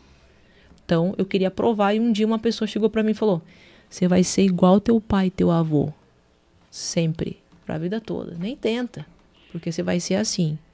E eu falei, não, eu vou provar que eu não vou ser assim. Vou provar que a genética não manda. A genética só não chega a dez por cento, tá? Tem alguns estudos que falam que genética é sete por cento. Gente, sete por cento não é nada. Ou seja, se genética é sete por cento, noventa e três por cento é fenótipo. O que é fenótipo? É o que você come, como você dorme, como você se relaciona, como que você olha a comida. Então é todo o resto. Então é muito pouco para sete por cento poder... Claro que tem esse, esse sete por cento, ele tem as características bem fortes, mas não é isso que vai determinar. Então, o que, que eu queria provar? Queria provar que genética não manda. Porque é a primeira coisa que as pessoas falam. Sou italiana, sou gordinha e é muito difícil perder peso. Oi? Não é, não. Você só precisa fazer o que é certo, o que tem, né, o que tem que ser feito. Então, assim, é... só que eu sei que eu tenho um quadril e quadril não vai mudar, que é osso. O hum. tamanho do meu quadril é esse. Só se eu quebrar osso. Ninguém vai quebrar osso para ficar mais fina, né? Apesar que tem gente que tira costela uhum. para ficar mais definida. Mas, assim, são coisas que não vai fazer tanta falta. Né? A não ser que tenha um acidente e pegue uhum. ali, né? Aí tem que ser muito cagado também. Né? Ou tem que ter muito falta de sorte. Mas acidente aí, tipo... Pegou onde eu tirei minha não, costela. Né? Mas, assim, existem as estéticas corporais, né? Cada um tem uma estética. Você nasceu assim. Você vai melhorar o que você tem. Só que não tem como você se comparar. Eu tenho um metro e cinquenta e seis... Ou me comparar com a definição da Gisele Bündchen, por exemplo. Uhum. Não tem como. Como é que você vai ter o tamanho... Vocês já perceberam, por exemplo, ela tem um, uma, um quadril bem pequeno. É bem pequeno. Uhum. Não tem como você não. ter esse quadril. Então, é, são coisas tipo... que não dá para comparar. Só que você pode melhorar a estética que você tem. E como que a gente melhora a estética? Aumentando massa muscular e reduzindo gordura. E aí é onde a gente fala que musculação transforma vidas. Uhum. Porque ela é um dos poucos exercícios que faz o teu corpo mudar. Muda a estética. Uhum. Então, não tem como a gente se comparar e... Ah, eu, vou, eu quero ter... As pessoas falam, ah, eu queria muito ter teu corpo. Eu falei, não, você tem que melhorar o teu corpo. Você tem que ser você. Você tem que ter menos gordura, mais massa muscular, ter uma vida melhor, conseguir caminhar com teu filho e subir escada, uhum. que você não consegue hoje. Agora, você não tem que ter o meu corpo. Uhum. Eu sou diferente de você. Sim. E esse negócio de genética, é, às vezes, é, é o hábito familiar, né? Assim, ah, é porque todo mundo é gordinho lá em casa, é genética. Mas todos têm o mesmo hábito, né? De, de, de comer, de não treinar... E aí acaba jogando, exato. Né, para uma genética que... É. E aí, assim, ó, gente, umas coisas que... Eu, eu sou bem lá na minha rede, lá eu falo umas besteiras de vez em quando lá. É, esse dia a pessoa falou, ah, eu não vou pra academia porque, ah, meu marido não deixa. Ou, ah, porque ninguém vai aqui em casa. As, muitas vezes é cultura, é cultural. A pessoa não conseguir treinar. Uhum. E é muito engraçado, porque a gente tá no século vinte e um... A gente tem na palma da mão, a ciência na palma da mão, né? Uhum. E a gente ouve de mulheres, meu marido não deixa eu treinar. Ah, não, é que lá em casa todo mundo é gordinho, ninguém vai pra academia. Ou oh, minha mãe nem vai pagar a academia pra mim. Uhum. Às vezes é um adolescente de doze anos, treze. Uhum. Não, não, minha mãe não vai pagar a academia pra mim. Uhum. Entende? Então é meio que cultural isso. E é muito estranho, porque parece que é um mundo paralelo, né? Sim. E ainda existe. Então essa questão da cultura, a cultura tá muito enraizada. Todo mundo come pizza à noite. Uhum. Me diz, diz uma coisa pra mim. Menino de dezesseis anos que quer perder peso. O pai dele é obeso, a mãe dele é obeso, o irmão dele é obeso. Eles pedem x-salada e pizza todos os dias. Às dezenove horas depois que eles chegam do trabalho. Todo mundo toma o banho. dezenove e trinta, vinte horas estão comendo, estão jantando. Como que esse menino vai resistir a não comer? Vocês pensaram que isso é muito difícil? Uhum. Então, existe isso. E aí... A pessoa tem que ter realmente muita vontade de mudar e ela vai ter que sair daquele âmbito. Uhum. E muitas vezes a mãe e o pai vão ficar bravos. O irmão vai, é, vai falar mal, vai brigar, uhum. né? Vai, vai cornetear ele uhum. de certa forma porque ele está tentando mudar. Então é uma cultura, está enraizado isso, né? E é muito difícil. Porque quando a gente não tem um apoio familiar para reduzir peso, para mudar os hábitos, é mil vezes mais difícil. Quando eu olho um adolescente ou às vezes um jovem de vinte anos... Quando eu olho o pai dele, a mãe dele, o irmão dele, e eu vejo ele, que ele perdeu vinte, trinta quilos, sério, cara, eu falo assim, eu sou teu fã. Hum. Porque todo dia na tua casa, tu tem alguém que tá te induzindo a comer. Uhum. E tu tem que dizer não. Todo dia tu tem que dizer não. Porque uma coisa é tu dizer não pro teu namorado, ou, então, né, uma vez por semana, não, a gente não vai jantar uma coisa muito pesada, vamos, né, dar uma melhorada, eu tô tentando mudar. Dizer não pro pai e pra mãe já é diferente, né? Uhum. Na casa, todo dia. Imagina. Tem gente que é quase um desrespeito não jantar. Sim. Uhum. Eu chego lá mais magra na minha avó, a minha avó fala, tá doente, minha filha? Uhum. Chego lá mais gordinha, ela tá corada. É. Saúde! Saúde! É, é verdade. É, é difícil porque isso é cultural. Uhum. Então, imagina alguém que, né, perde trinta quilos. Eu falo pro cara, meu, eu sou teu fã. Uhum. Porque é muito difícil dizer não. A gente tem que dizer não, né? Todo dia. Sim. Uhum. É uma disciplina, né? Disciplina. E falando na parte de treino, é, também é possível... Meter o shape, abdômen trincado, todo mundo consegue ou é difícil para alguns? Ó. Porque também tem essa, né? Ah, eu não consigo meter o shape, não consigo crescer. Todo mundo consegue. Só que assim, você precisa pagar o preço. Quando a gente fala de pagar preço, a gente acha que é tudo muito difícil, né? Pagar o preço. Porque realmente você tem que pagar o preço. Para você ter um abdômen trincado, você pode conversar com todas as pessoas que têm um abdômen trincado. Eles falaram não pra mãe, pra namorada, pro amigo que convidou pra tomar cerveja, porque eles tinham um foco. Só que quando você começa a ver a definição abdominal, aquele gominho saindo dali, fica mais fácil. Uhum. Então, o que acontece? Ele vai mudando, vai mudando, vai começa a secar, começa a definir, começa a ver o corpo dele e isso se torna motivacional. Uhum. Então, ele consegue dizer não. Só que pode perguntar para qualquer pessoa que tem um abdômen definido. Vocês podem sair daqui agora e falar, você tem um abdômen definido? Quantos não você já disse esse ano? Ele disse não para todo mundo. Ele teve que ir para pizzaria. Eu já fui para pizzaria, ela tá de prova, e comi marmita, né? Bah. E comi marmita. Eu fiz uma escolha, sim, porque eu queria mudar. Eu queria provar que ia ser diferente. Então, assim, é difícil. Posso te dizer que foi a melhor coisa que eu fiz. Sabe por quê? Porque quando você chega em casa e falou, eu não comi pizza, é a melhor coisa que existe. Eu fui forte o uhum. suficiente. E aí eu tava me sentindo bem, porque, porra, pizza estufa. E aí, não comer pizza e não se estufar pra alguém que comia quarenta pedaços de pizza, que nem eu, já é um grande... Uhum, né? Sim. Pô, eu comia sessenta peças de sushi, né, gente? Então, assim, eu comia mesmo. Então, assim, chegar em, eu chegava estufada, eu não conseguia dormir direito. Então, foi excelente pra mim isso na minha vida. Porque me fez ser forte. Uhum. Dizer não é ser forte. E é pra tudo na vida da gente, não é só pro emagrecimento. É pra alguém que tá te sugando, é pro do teu trabalho, é um amigo que tá te usando, uhum. é um namorado que não te valoriza. Então, dizer não é essencial. E a gente aprende, aprende a ficar mais forte. Uhum. E aí, aprendendo a ficar mais forte, tem uma coisa que é bem legal a gente falar, né? Musculação, exercício físico, aumenta a neuroplasticidade.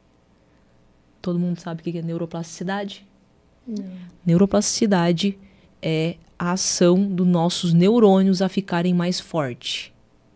A gente fortalece as nossas... A gente aumenta as sinapses e fortalece os nossos neurônios com exercício físico.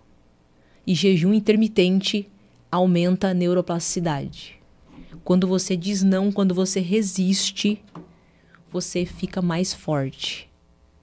Por isso... que musculação é uma das melhores atividades para deixar você um ser humano mais forte. Porque ela é a única que te causa dor. Você vai treinar, você vai sentir dor. Por mais fraco que seja teu Também. treino, Viu? você vai sentir Viu? dor. E isso vai te deixando todos os dias mais fortes. Então, musculação se torna uma das atividades melhores para tratar a depressão e para tratar a ansiedade. O que que é a depressão? É a não liberação de algumas substâncias. E não sei se vocês sabem aqui, depressão não tem cura. Se alguém falar para vocês que tem cura, essa pessoa está mentindo. Cientificamente, depressão não tem cura. E atividade física, como a musculação, causando a neuroplasticidade, é um dos melhores tratamentos que tem para depressão. Melhores tratamentos uhum. que tem para depressão. E aí a gente utiliza com outras terapias alternativas uhum. para fazer com que a pessoa saia dos medicamentos, né? Porque medicamento vai causar vício. E tudo que é vício não é interessante. Então, a pessoa sai da dependência do medicamento. Claro que existem depressões crônicas, aí uhum. tem que tratar, depois faz o desmame de medicamento, depende da linha médica. Eu já discuti com o médico da minha aluna querer, eu quero, eu não quero mais tomar medicamento, eu quero fazer o desmame. E o cara falou, não, você não vai fazer o desmame. Pô, você tá regular, tá perdendo peso, tá linda, tá maravilhosa, tá tudo certo, por que não fazer o desmame? Porque cada vez que ele prescreve um medicamento faixa vermelha ou faixa preta, ele ganha pra isso. Uhum. Então não vai querer perder aquele paciente. Uhum. Né? Então é assim que funciona. A gente tem é, três, a gente tem três máfias grandes. A gente tá preocupado lá com o pessoal da favela, né? Não, gente. O pessoal da favela tá tranquilo. Eles estão defendendo que é deles lá. A gente tem três máfias, tá? A primeira delas é a máfia que é da indústria de comida, né? Você cria algo que faz mal. Cada vez a comida tá ficando pior. Tudo que você come tem um aditivo ali dentro, né? Ou você... É muito difícil encontrar coisas que são naturais... Uhum. E ainda assim, os orgânicos, a gente ainda desconfia que não é orgânico, uhum. né? Tem um agrotóxico ali, tem alguma coisinha pra matar, porque senão nem vai vingar, nem, nem nasce, né? E aí a gente tem outra, outra máfia, que é a máfia dos medicamentos, né? A indústria alimentícia deixa doente, o medicamento, a máfia, né, dos medicamentos farmacológicos, finge que trata. Uhum. E aí a gente também tem uma terceira linha, que é os profissionais que trabalham desse, dentro dessas máfias. Que você produz, né? Você vai entrando naquele círculo. Então, você gera medicamento, é, receita e assim vai indo, né? E aí é aquele círculo. Todo mundo uhum. ganha e assim vai indo. E a pessoa fica naquele meio, né? Então, a gente tá preocupado, às vezes, muitas vezes... Aí tem a quarta máfia, que são a galera do paletó, né? Que a gente nem vai contar aqui, né? Mas é... Essa parte a gente deixa pra lá, né? Então, vamos entrar em política, né? Eita, mas assim, né? É também, Deixemos, também tem, deixa de ser uma máfia, tem, né? Tem. Mas assim, é. se a gente for olhar, você tá num círculo. Sim. Uhum. Você come e fica doente, porque o alimento tá te deixando doente, tá maltratando o uhum. teu intestino. E aí a gente aí começa toma a entrar... medicamento pra melhorar. Sim. E aí, olha Não que melhora. Você e come... vicia no medicamento. Uhum. Você come, você come, maltrata teu intestino. Vamos lá, farinha branca e leite inflamam o intestino. setenta por cento dos cânceres e tumores são originados no intestino. As nossas principais doenças hoje são originadas no intestino. Você está se maltratando. Cada vez que você come, cada vez que você toma isso aqui, você está maltratando o teu intestino. Você está inflamando oh, ele. Meu, e eu leio os comentários depois, meus pais também. Não. Meu pai e tua mãe estão ali, ó. Eles estão roubando. Mas... Eu vou ler os comentários depois. E aí, é, o que acontece, né? Maltratando o teu intestino, você começa a ficar doente. Você fica doente, você vai fazer o quê? Tomar medicamento. Em vez de você cuidar do teu intestino, você vai tomar medicamento. Então, tomando esse medicamento, você trata aquele problema e gera outro. Porque vamos lá, vamos falar, por exemplo, de um paracetamol. O paracetamol é um medicamento para dor, né? Todo mundo conhece, para dor, para febre, enfim. Só que o paracetamol é um dos medicamentos que inibe a C O X dois. Inibindo a C O X dois, ela inibe a prostaglandina. Prostaglandina é uma, é uma substância que produz o nosso muco estomacal. Não produzindo muco estomacal, você tem o quê?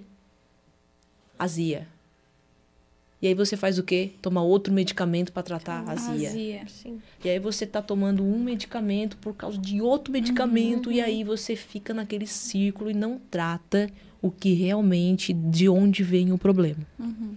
Então, assim, o que, que é mais fácil? Ir agora ali na farmácia, comprar um medicamento que não vai te custar, sei lá, de repente uns setenta reais. Ou você fazer um detox por sete dias. Comprar um medicamento, né? Uhum. Vamos combinar, né? Precisa, não precisa sofrer, não precisa, precisa dizer passa. não, né? Não precisa fazer suquinho verde de manhã, uhum. não precisa, né, seguir o método. É mais fácil. Então, em vez de você tratar aquilo que está causando o teu problema, você começa a não tratar a causa. E aí vira aquele círculo. Uma bola de neve, né? É, e esse é uma das grandes questões, e é por isso que eu resolvi não ficar na mediocridade. Quer ensinar as pessoas a fazer isso. Você precisa cuidar do teu intestino, você precisa se sentir. Pô, você comeu um negócio e você tá com gases, não é saudável. Ah, mas eu não tenho intolerância a leite. Deu no meu exame que não tem intolerância a leite. E precisa dar no exame que você tem intolerância a leite? Você acabou de tomar um café com leite e você tá com gases? Isso não é natural, não é saudável. né? Sim. Pô, acabou de comer uma pizza, inflou, ficou inchado. Ah, mas eu não tenho intolerância a glúten. E precisa ter intolerância a glúten? Precisa dar no teu exame? Uhum. Também comem cinquenta pedaços de pizza, mas ainda... ah, como é que não vai encher ainda a intolerância? dois quilos de pizza por dia? Como é que não vai inchar, não? A pizza que é tolerante. É, isso é uma coisa que acontece muito, né, gente? Carol, Carol. Tá bom. É porque se a pessoa tá comendo, ela é intolerante, a pizza tá sendo tolerante, tolerante com ela que tá comendo. É, falta de Nossa, intolerância, a Dani tem que explicar claro. a piada pra ela. Não peguei, não peguei. É um monstro. Bem que, bem se que a piada assim, tem que explicar porque ela é ó, ruim, né? Ah, olha que coisa interessante. Você comeu pizza lá, mas eu vou te fazer uma pergunta. Você se sentia mal comendo pizza lá na Itália? Porque a, a farinha italiana, ela é a zero zero um, né? Pô, acho que não. Não, eu tenho certeza que você não, você não, não passava não lembro, mal. Não. Você não ficava assim, oh meu Deus... Não, não. Por quê? Porque a farinha na Itália ela é limpa. Então, aqui no Brasil a farinha é suja. Então, existe uma grande diferença. Quando você quiser comer pizza, eu amo pizza, gente. Vai pra Itália pra comer Itália. Gente, vai pra Itália e comer a Itália inteira. Eu nunca vou esquecer disso. Eu vou chegar lá na Itália, eu vou lembrar de você falando. Ah, comi a legenda da foto da Cláudia vai ser... comi a Itália inteira. E não vou pagar burger. Olha o que acontece, a nossa, a farinha, normalmente as farinhas da Itália, elas são farinhas limpas, uhum. São a farinha que a gente chama zero zero um, então assim, aqui eu, eu sou apaixonada por pizza, pizza, sushi e a tal da bolachinha recheada que é meu padrão comportamental, você pode perguntar pra ela, eu, se, se você me der café da manhã de sushi e pizza, eu vou comer, vou comer ao meio-dia, vou comer à noite, eu passo o dia inteiro com pizza e sushi, sem ter problema nenhum e eu não vou enjoar. Então, eu sou muito apaixonada por esses dois, dois alimentos. E aí, o que acontece? Quando você come uma pizza aqui, que a farinha é zero zero um, onde ela foi deixada de um dia pro outro, né? E, inclusive, eu só tenho, eu conheço uma pessoa só que faz pizza assim aqui, que é o Mário, que é o hum, nosso chefe de cozinha sim, da cidade, nossa, que é meu aluno maravilhoso, faz uma comida nossa, maravilhosa. Saudades tudo café, inclusive. Sim. Bah, eu tenho uma saudade daquele café que vocês não sim. sabem, porque a única ah, pizza que não me fazia mal cara. era aquela. Eu comia pizza toda sexta-feira lá, encomendava uhum. e comia pizza. Uhum. Cara, maravilhosa. Saudades. Tem essa finurinha assim, uhum. zero zero um, ele fazia pizza, sabe quanto é que ele fazia a massa? No dia de manhã anterior.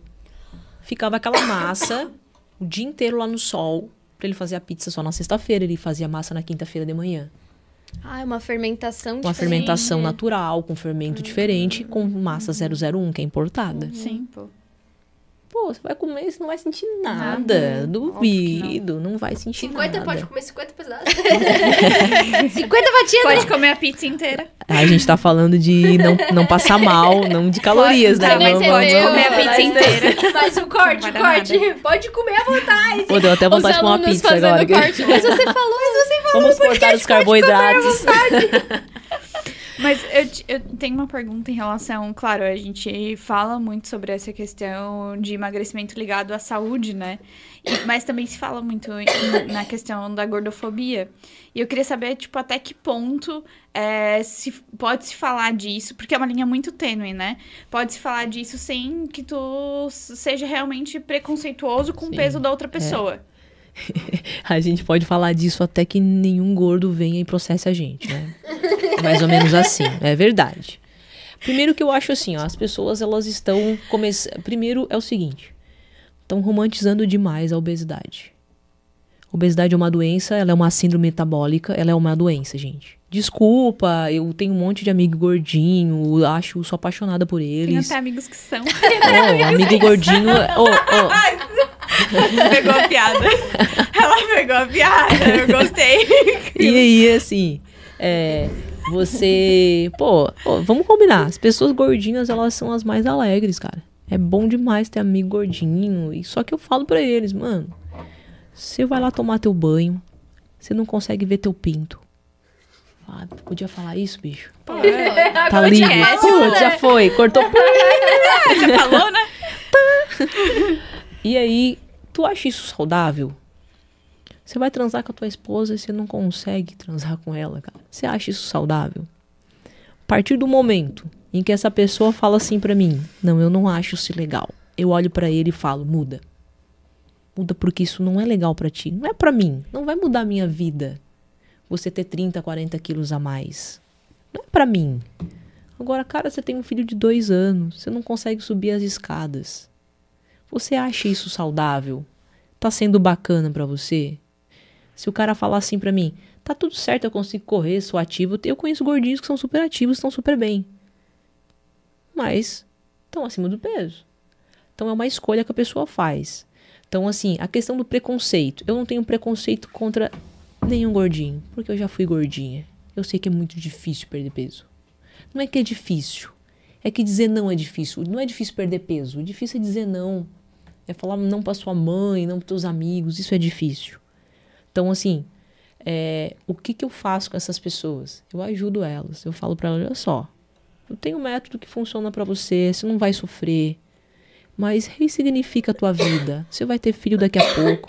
Ou tem mulheres que estão tentando ter filhos e não conseguem. Por excesso de gordura. O sonho é ser mãe e não consegue ter filho. Porque tá com excesso de gordura. Tá com baixo hormonal. Né? Tem homens que, pô, não estão entrando mais nas roupas. Não tá legal. O cara tá sempre sozinho porque não consegue conquistar ninguém. E não é porque ele é gordinho. Porque a obesidade, ela vai deixar você uh, com baixa autoestima. Mexe muito com a autoestima das pessoas. E aí ele não consegue mais cantar uma mulher. Ele se sente envergonhado. Ele não consegue mais sair com os amigos. Ele começa a ficar dentro de casa. E junto com a obesidade vem a depressão, vem a ansiedade, vem outros problemas que a obesidade traz. Então é o seguinte, essa questão do preconceito é assim. Eu sou uma pessoa que não tem preconceito algum. Porque eu já fui gordinha. Eu sei como que é se sentir. Não se sentir bem. Eu sou gordinha desde, desde a infância. Quando eu tinha nove anos, eu tinha setenta e poucos quilos. Caraca. Eu era obesa. Então assim, eu sei o quanto é difícil. E não é emagrecer que é difícil. É dizer não. É mudar o teu padrão comportamental. É todo mundo tá comendo pizza, você tem que comer uma marmita ou dizer que não vai naquele compromisso porque você não quer dizer não para as pessoas. Eu conheço gente que todos os dias sofrem preconceito porque estão de dieta e no trabalho falam que não vão comer. Ai, agora é a fitness. Sim. Ai, porque não sei o quê. Agora só quer treinar. Pô, ela só quer saúde. Ela só quer ter saúde. Ela só quer se sentir bem. Ela não quer mais sofrer com aquilo ali. E quem fala isso é magro. Nunca teve que apertar, nunca teve que abrir uma calça. Entende? Então, isso é preconceito. A, a pessoa fala, não tem preconceito. Pô, mas tu julga teu colega todo dia, cara. Ele fala pra você que não quer tomar o tal do energético, não quer comer. Você fala, come aí, come uhum. aí. Ah, só que faltava, agora virou fitness. Uhum. Isso é preconceito. Não respeitar o outro é preconceito. Você não quer seguir o ritmo dele? Tudo bem, respeita. Muitas mulheres, acontece isso, muitas mulheres com os maridos. Ah, eu tô, não consigo perder peso porque, cara, meu marido traz chocolate, traz pizza. Pô, dez horas da noite. E se eu não como, fica bravo. Fica bravo. Eu já falo na lata dela. Há duas Troca questões. De marido, Tem que o next. Ó, eu já falei isso várias vezes na minha rede. Deve ter marido aí querendo me matar já. E eu vou falar um negócio pra você. Amar é respeitar o outro. Se a tua mulher fala que ela quer mudar, que ela não tá se sentindo bem, para de trazer pizza pra casa, irmão. Não traz. Respeita ela, tenta ajudar ela. Se você quer comer, tomar tua cerveja, toma fora de casa, vai lá na pizzaria, come, come lá, depois volta pra casa. Fala, eu tô aqui, ó, vou sentar aqui com meu amigo, vou tomar duas cervejas, vou comer uma pizza porque eu não quero que você veja. Isso é respeito, isso é amor. Agora você chegar em casa, não vai comer? Ah, isso aqui faltava mesmo. Hum. Eu conheço um monte de mulher que sofre com isso, gente. E aí, o que, que será que é preconceito? Tem preconceito em casa. Pô, e aí a gente começa a achar que preconceito é só você chamar de gordo na rua. Ah lá, gorda, não sei o quê. Isso é preconceito. Mas existe preconceito bem pior quando você tá em casa. E aí, briga. E aí eu falo isso, pros, eu falo isso, já falei isso várias vezes na minha rede. Eu, a uma hora alguém vai me dar uma pedrada na rua. Vai ser o marido que foi vai deixado. Vai ser o marido que foi deixado. Eu falo, olha só, se teu marido não quer te respeitar, se você quer mudar, porque você vai ficar mais bonita pra ele. Pô, uma mulher que perde peso tem mais tesão, gente. Pô, vamos combinar, aumenta a autoestima, ela se veste melhor, ela tem vontade de sair, ela tem mais tesão. Não tá bom pro cara isso, então? Então, assim, alguma coisa tá errada. Ou você não quer que tua mulher mude, Uhum. Ou a insegurança de ter uma mulher Sim. que é tudo Ou a insegurança isso, né? de ter uma mulher muito uhum. linda em casa, muito bonita, com autoestima, e você não vai querer acompanhar. Ou você não a ama. Porque se você a ama, você respeita a opinião dela. Você respeita o desejo dela. Eu não quero comer pizza. Não traz pizza na sexta-feira para casa. Isso é respeito. Uhum. E aí, até, até que ponto é?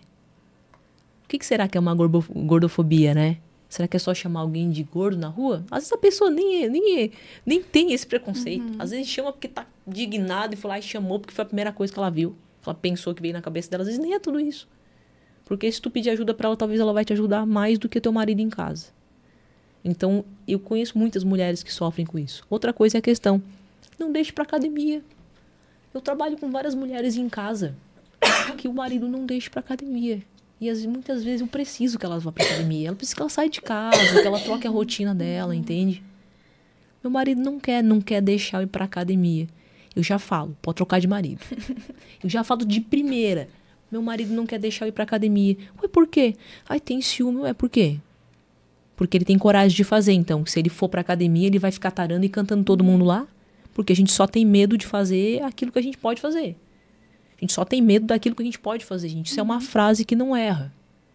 Eu não tenho medo que minha esposa saia sozinha, vai sair com os amigos, vai beber uma cerveja. Porque se eu for fazer isso, eu só vou sair com os amigos e tomar uma cerveja. E tá tudo bem. Uhum. Então você tem medo de deixar tua mulher ir pra academia por quê? Porque você vai fazer isso, então. Você vai lá treinar, uhum. vai tarar as mulheres, uhum. vai cantar. Se alguém der um sorrisinho pra ti, tu vai cantar ela, então. Vai pegar o telefone. Eu já falo, troca de marido. Thank you, next. É. Ah, ele é muito inseguro. E é uma realidade que a gente acha que, né... Existe, existe muito. Existe, é muito fora da, da bolha. Né? Mas, Mas eu, é, acho que o contrário, é né? eu acho que o contrário também, também existe muito, assim, do, do marido que é, permite que a mulher... Que a, aliás, do, que se permite ir pra academia malhar, não permite que a esposa vá, né, se cuide, uhum. ele vai, fica bombadão. A esposa não, uhum. ele vai pra dieta. A esposa tem que oh. comer pizza no final de semana, ah. tá ligado? Eu acho que também existe muito isso. Isso pra mim não é amor. Isso pra mim não é amor. É controle. Isso é controle e obsessão. Uhum. Você não é posse. Então, assim, a partir do momento que isso aconteceu, troca de marido. Sim, e olhar pra academia também como um ambiente, né, fosse Pô, sexualizado nossa. Ou... Sim, né? Mas é que se criou essa cultura, é que se criou essa cultura, eu na imagino verdade, assim, né? ó, sim, o cara vai achar que ela vai entrar lá pra passar pela catraca da academia, vai ter pessoas se pegando nos cantos. Tô imaginando a cena. Né? Mulheres com bunda pra cima e homens dançando na frente delas, porque deve ser o que eles pensam. Hum. Mas deve daí, ser gente... o que eles pensam. É que não faz sentido, né? Não faz, faz sentido. sentido. Tá lá todo mundo suado, fedido, puxando peso, oh, oh. tacando peso no chão. Fedido. Como gente, é? o, o nome disso é zona, não é academia. Vocês estão confundindo um pouco as coisas. Confundindo os nomes. Pro, abre esse o dicionário. Dia, esse dia eu achei muito engraçado. Ah, uma aluna falou assim... Ah, eu tenho um pouco de vergonha de ir assim pra academia, porque, sei lá, parece que as pessoas estão me olhando. Falei, olha bem pras pessoas na academia. Elas estão se olhando. O Marcos pra mim ontem. Sim. Elas estão se olhando. Cê, cê, eu tô um pouco me lixando pra quem tá treinando ao meu redor. Sim. Eu tô me olhando. Eu levanto, olho lá no meu glúteo. Ai, enxou minha bunda. Cara, uma celulite. Não, tá puxando o, cinco. O marido da Carol falou ontem exatamente isso pra mim. Porque a gente tava chegando na academia num horário que tava socado de gente. Oito eu, noventa anos sem treinar. Aí falei, putz, não vou conseguir levantar um quilo. E não, todo mundo vai rir de mim, falei isso. É óbvio, todo mundo vai rir. Eu não consigo levantar um, né, o meu peso. Agachamento que... sem peso. Não. Agachamento sem oh, peso. Caramba, sem peso. Eu vou ter que dedurar isso. A gente chegando aqui, a Natália assim, nossa, eu tô dolorida, falando pra Carol, nossa, do treino de ontem, da Carol assim, ué, do que? Do agachamento sem peso. Com meu próprio peso. Do agachamento sem peso. Com meu próprio peso. Aí o Marcos olhou pra mim e falou ela exatamente tá isso. Tá Sabe o que eu aprendi? Que ninguém tá nem aí. Tipo, ninguém hum. vai ficar olhando quanto que tu tá levantando, oh. quanto não tá Sim, levantando. Ele falou a assim, pessoa tá preocupada em levantar o peso dela, tipo. Ele falou, Natália, ninguém tá nem aí pra você. Ninguém tá nem aí. Nossa, que depressão, hein, Marcos? Poxa, Marcos. Alô, Marcos. Marcos, Marcos alô. Oh, amor, alô. Vamos conversar. Alô. Foi, foi Terapia. Ainda bem que eu já faço. Oh, mas né? olha só que engraçado. As Oxe. pessoas realmente... Quem treina de verdade... A última coisa que a gente vai olhar é pro outro. Uhum. Sabe por quê? Porque um, a academia é um momento muito íntimo. Íntimo no sentido de se olhar, olhar para si. Pô, tu bota tua música, tu já liberou cortisol, tu não tá no teu ambiente de trabalho, tu tá ali relaxando, já, já tá viajando ali, pensando em outras coisas, né? Saindo daquela rotina, fazendo teu treino, tentando aumentar a carga, tentando resistir o teu treino. Uhum. Você acha que eu tô ali num glúteo, com setenta quilos, fazendo um glúteo. Morrendo de dor. Uma tô dor só tentando na não morrer. Uma dor... não, é, gente. Não, e aí... a sensação tela... é de morte. A sensação Veio é de morte. Veio do azul já, né? Tu Veio acha mesmo azul. Que eu vou olhar pro lado e vou olhar assim? Hum, tá sem carga. Hum, tá sem leite. Cara, eu não consigo nem respirar direito. Se você terminar o meu... Por exemplo, o glúteo, que é, um, é algo que eu treino forte, um agachamento. Cara, eu não consigo nem pensar. Se tô dois mais dois, não sei. Não me pergunta isso que eu não sei. Eu não sei nada nesse momento. Porque eu tô muito lá dentro de mim. Aquele é um momento muito íntimo. É um momento de autocuidado. A musculação é um autocuidado. Outra coisa. Eu já agachei sem peso. Porque para agachar com peso, a gente tem que agachar sem peso. Sim. A gente começa do zero. Todo mundo começa do zero. Viu, Nath? Tá tudo bem. Ainda eu falei isso pra ela ontem. Eu falei assim, cara, o mais legal que eu tô achando desse tempo que eu tô fazendo academia é a evolução. Porque eu falei pra ela assim, cara, eu comecei fazendo levantamento pélvico no chão, sem nada... E eu morria. Eu pensava assim, nossa, eu olhava as pessoas Cansado. Assim, nossa, eu quero chegar na, naquele Amiga. Nível ali. E aí, agora que eu tô colocando um pezinho legal pra mim, pode ser não muito legal pros outros, é, eu já fiquei, assim, muito feliz, sabe? Eu coloquei o peso e fiquei assim, caraca, eu consegui levantar esse peso. Comecei Como no foi? chão, com nada. Eu lembro a primeira vez que tu fez búlgaro e chegou pra mim, tipo, meu Deus, uh-huh. eu morri sem nada. Já era só nada. Tipo, meu Deus, eu morri muito daí. Mas eu comecei oh. fazendo em casa búlgaro, porque eu tinha e vergonha assim, de fazer na academia. Búlgaro é um exercício extremamente complexo pra é musculação, difícil. é difícil. Sem carga ah, ele pega. No banco, assim, tu bota um joelhinho com a assim, perninha atrás. É. E aí eu ficava com medo de cair na academia. Aí comecei a fazer em casa, ah, no sofá. Fazia, não. Olha, pra... olha que engraçado não, uma coisa que você falou agora. Não. Tá bom? É, a carga é boa pra mim. Automaticamente, não. a gente já se compara com o outro. A gente tá o tempo uhum, inteiro se comparando sim. com o outro. Uhum. A carga é boa pra mim. Uhum. Signif- né? Significante pra mim. Uhum. Cara, mas você não pode se comparar comigo, que vive dentro de uma academia, ou com aquele cara que já treina há cinco anos. Sim. Então, assim, ó, a autocomparação é, é uma coisa que deixa a gente doente. Uhum. Então, a gente tem que tomar cuidado. E periodização de treino é individual. O teu treino é pra ti, o teu treino é pra ti, o meu treino uhum. é pra mim. Tu tem um ritmo de vida, ela tem outro e eu tenho outro. Então, assim, ah, tem coisas que dá pra dar um Ctrl-C, Ctrl-V, que vai fazer o mesmo efeito. Tudo bem. Mas tem uma individualidade ali. Uhum. São séries diferentes, são cargas diferentes, são vidas diferentes. Sim. Só que isso é automático do ser humano. Sim. É impressionante Sim. o quanto a gente se compara. Por isso que o nome é personal trainer. Exatamente. Senão seria coletivo trainer. E no, nos teus treinos... É... Só foi bom, hein? Não. E nos teus treinos tu faz exato, tipo, diferente. É o mesmo Periodizo. método, mas é tudo... Diferente. Todos os meus alunos treinam, é, cada um com a sua individualidade. Legal, e o treino, isso, e tanto o treino quanto as dietas são totalmente individualizados. Então, assim, às vezes o aluno até fala, ah, eu tô fazendo o mesmo exercício que ele. Mas dá uma olhadinha no teu treino e compara uhum, com o dele pra ver se é igual. Uhum, Nunca é uhum. igual. Porque não tem como ser igual, gente. Eu posso até, assim, ó, eu crio, eu tenho uma periodização não linear, que é onde eu trabalho linhas de emagrecimento, linha de hipertrofia. A gente tem uma ordem de treino. Eu criei isso pra mim, pra favorecer meu trabalho. Mas eu vou lá e busco, por exemplo, ao nível cinco do meu, do, do meu treinamento de hipertrofia. Eu pego aquele aluno, eu fico lá, eu sinto. Você pode perguntar para ela, você pode perguntar para minha esposa. Isso é fato. Eu sento na frente do meu computador e você pode falar comigo que eu não vou te ouvir. É como se eu estivesse entrando numa bolha e lá dentro dessa bolha só tem eu e meu aluno. E lá eu crio a periodização dele. Eu crio o caminho que ele vai seguir nos próximos meses. Então, quando o aluno vem me contratar, eu já falo, você quer de verdade? Porque eu vou perder o meu tempo contigo. Eu falo pra ele, vou ganhar meu tempo contigo, na verdade, né? Mas eu não gosto de perder tempo, gente. Eu, se você quiser emagrecer comigo, você vem pra valer.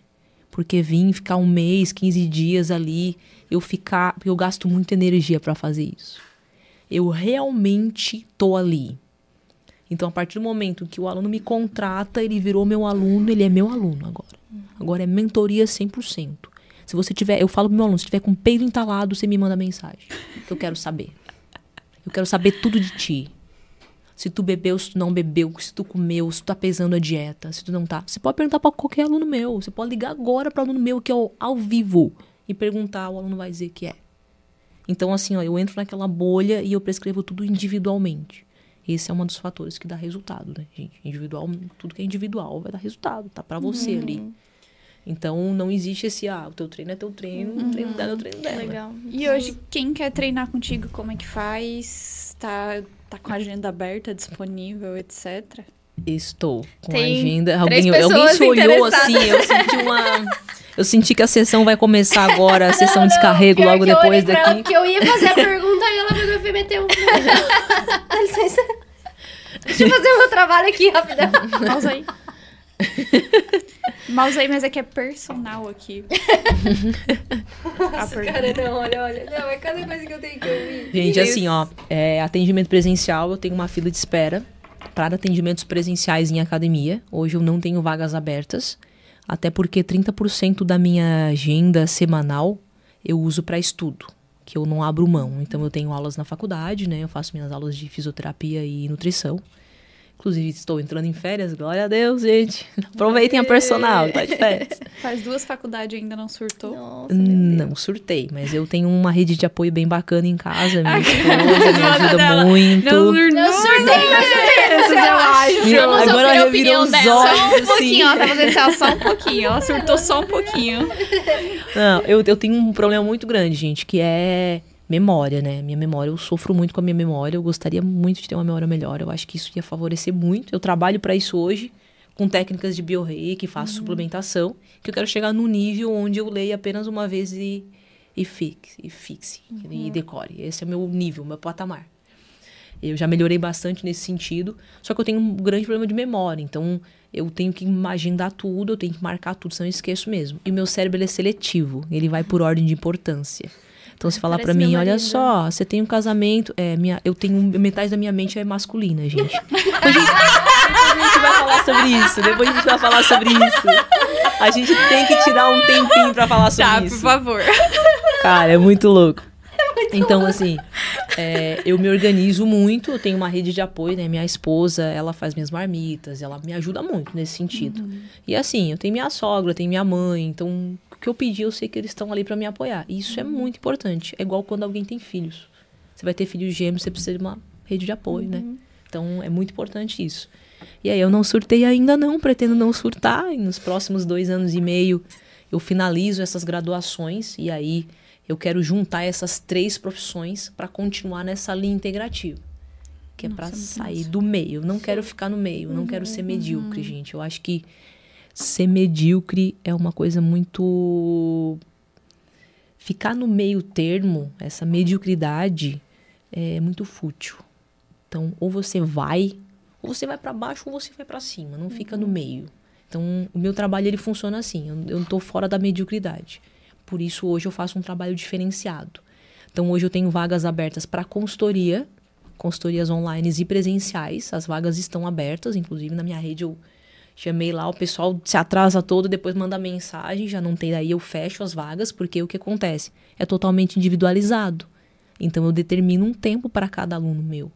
Então, eu não consigo atender muitas pessoas semanais. Todo domingo eu vou lá, chamo aquelas pessoas que se interessaram por consultoria, fecho o trabalho com elas e realizo aquele trabalho. Uhum. E assim vai indo semanalmente. Uhum. Eu tenho outros projetos, né? Hoje também a gente tem... Ah, gente, uma novidade, tá? Mas vamos lá.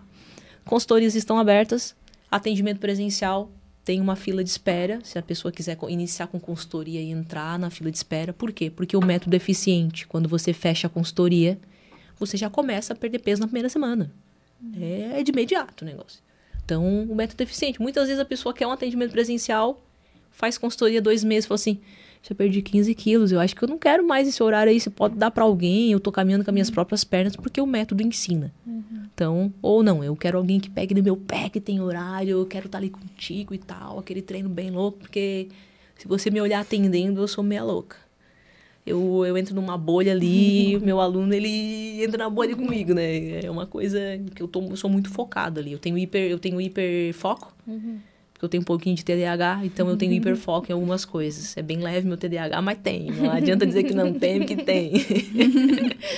E aí, é, os atendimentos funcionam assim.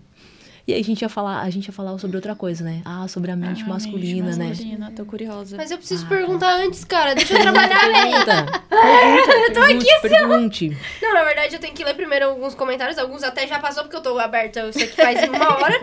Não consegui foi mal, ler. Foi mal, foi mal, foi mal. Alguns já, já foi, mas eu vou ler os que ainda tem contexto.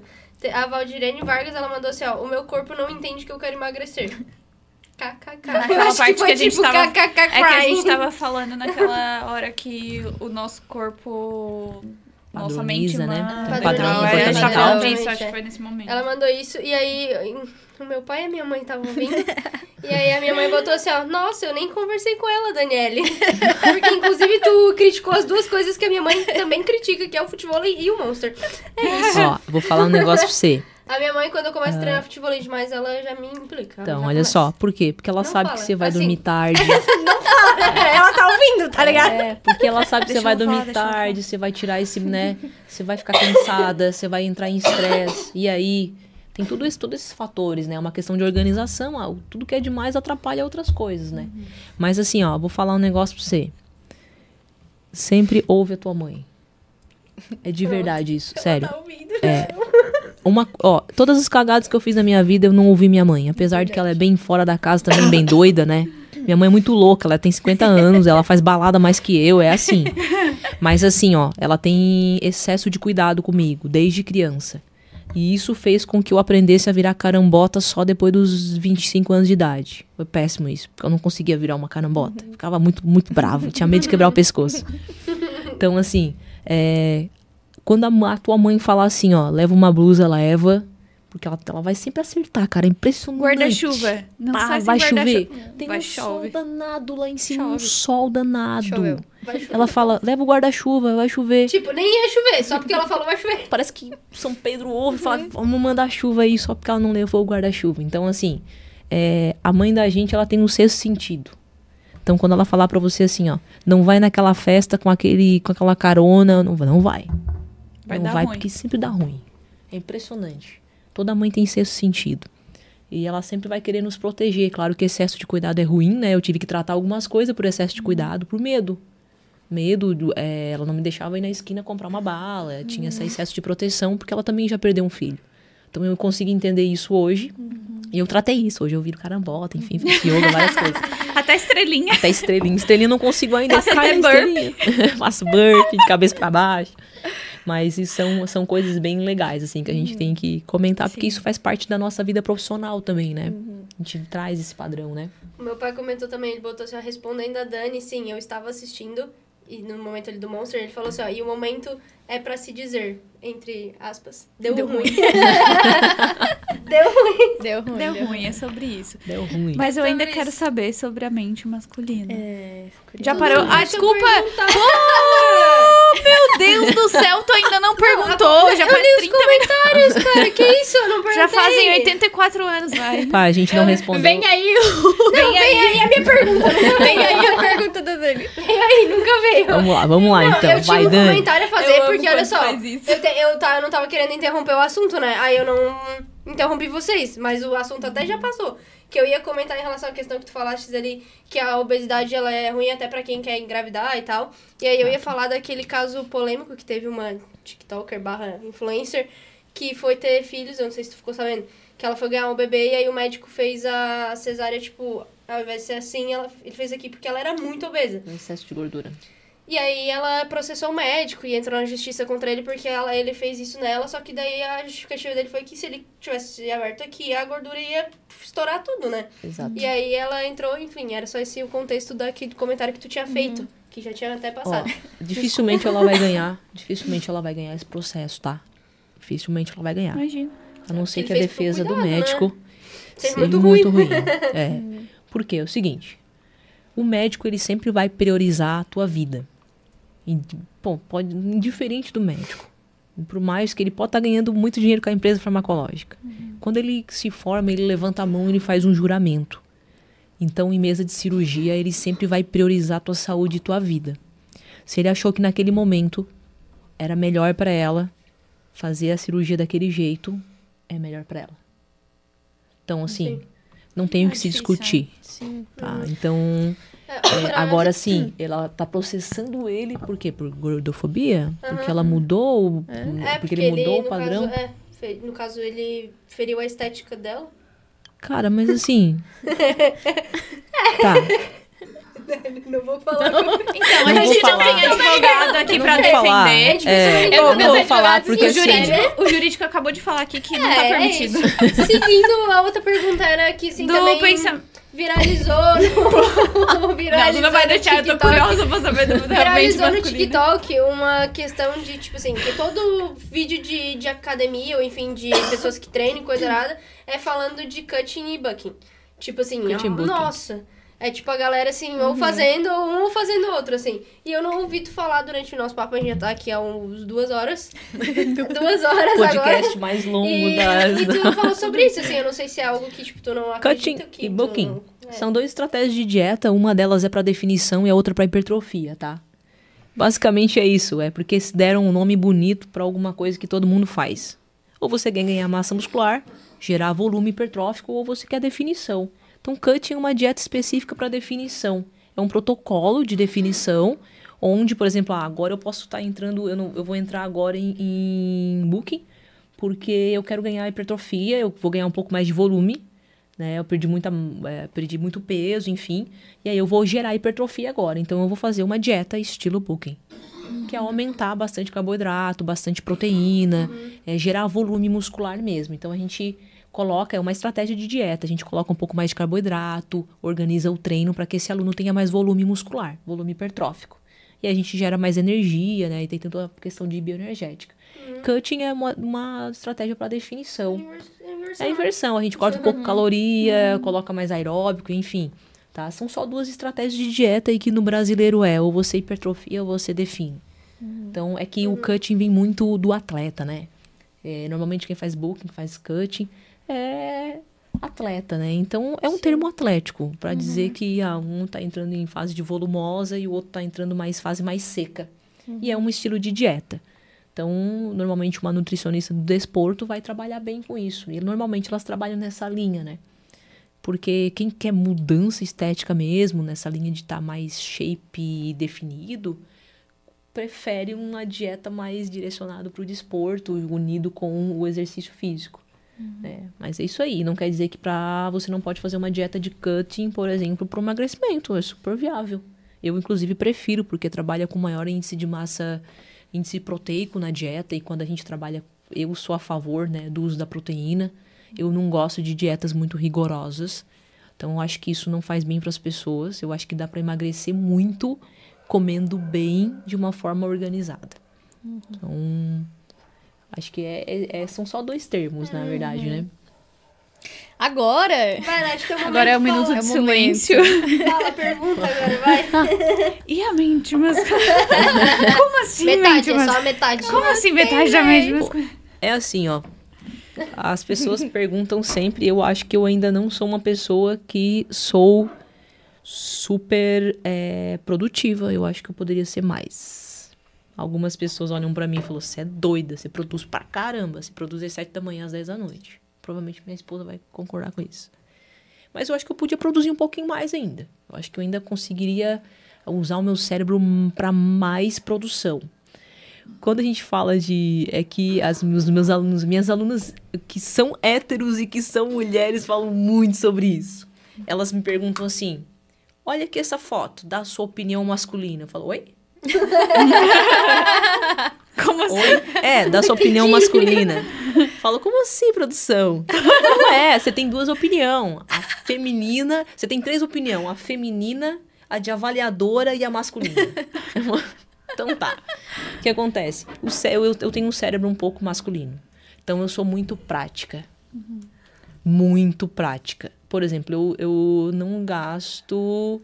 o meu tempo discutindo com... eu não gasto quinze minutos discutindo contigo que o dinheiro paga em três minutos. Resolve em três minutos, entendeu? Uhum.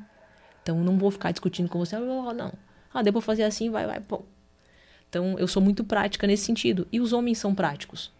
Por que que mulher sofre? porque ela fica antecipando o problema dela meia hora, duas horas, três horas antes.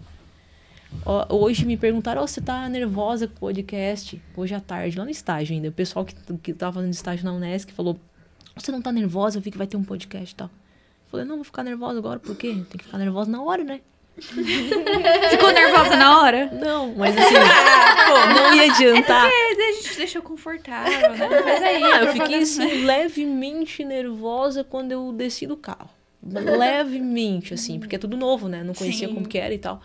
Então, assim, ah, inclusive eu sempre quis fazer um, participar de um podcast. É o primeiro? Tá? É o primeiro. É o primeiro. Tony, palminhas aí pra gente, por favor. Eu, eu sempre quis pra, participar.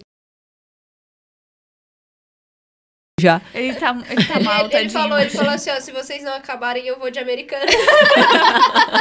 Tadinho, ele tá mal. Aí eu falei, então, calma, assim, tamo acabando. É, metade da minha mente é masculina, eu sou muito prática. E isso é muito bom na minha vida, porque eu consigo fazer várias coisas ao mesmo tempo. E eu tenho praticidade nas coisas. Eu não fico enrolando muito, tem que resolver, tem que resolver. Uhum. Então eu tento sempre ser... Só que tem coisas que eu não consigo resolver por falta de tempo.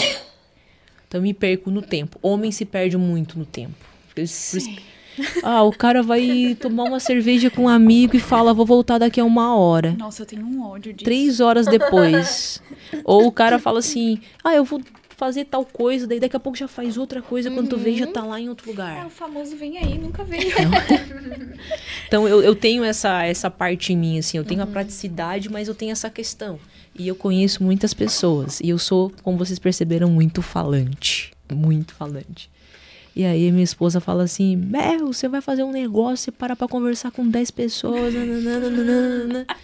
Então, eu sempre falo, eu sempre falo assim para as pessoas que me conhecem, bah, ainda bem que minha esposa não é muito ciumenta e que eu sou uma pessoa confiável. Porque eu saio para ir comprar uma cerveja, eu compro uma cerveja, falo com quinhentas pessoas, cumprimento trinta pessoas na rua. Mas ela já tá aqui, ó, e, duas horas, pô. E, ela a com bunda horário, tá quadrada. Ela com horário, ela com horário. É, é uma coisa que é o meu defeito, é me atrasar. Eu tenho um defeito, eu me atraso.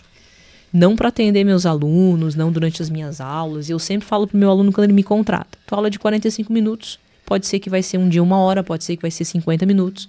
É um método, né?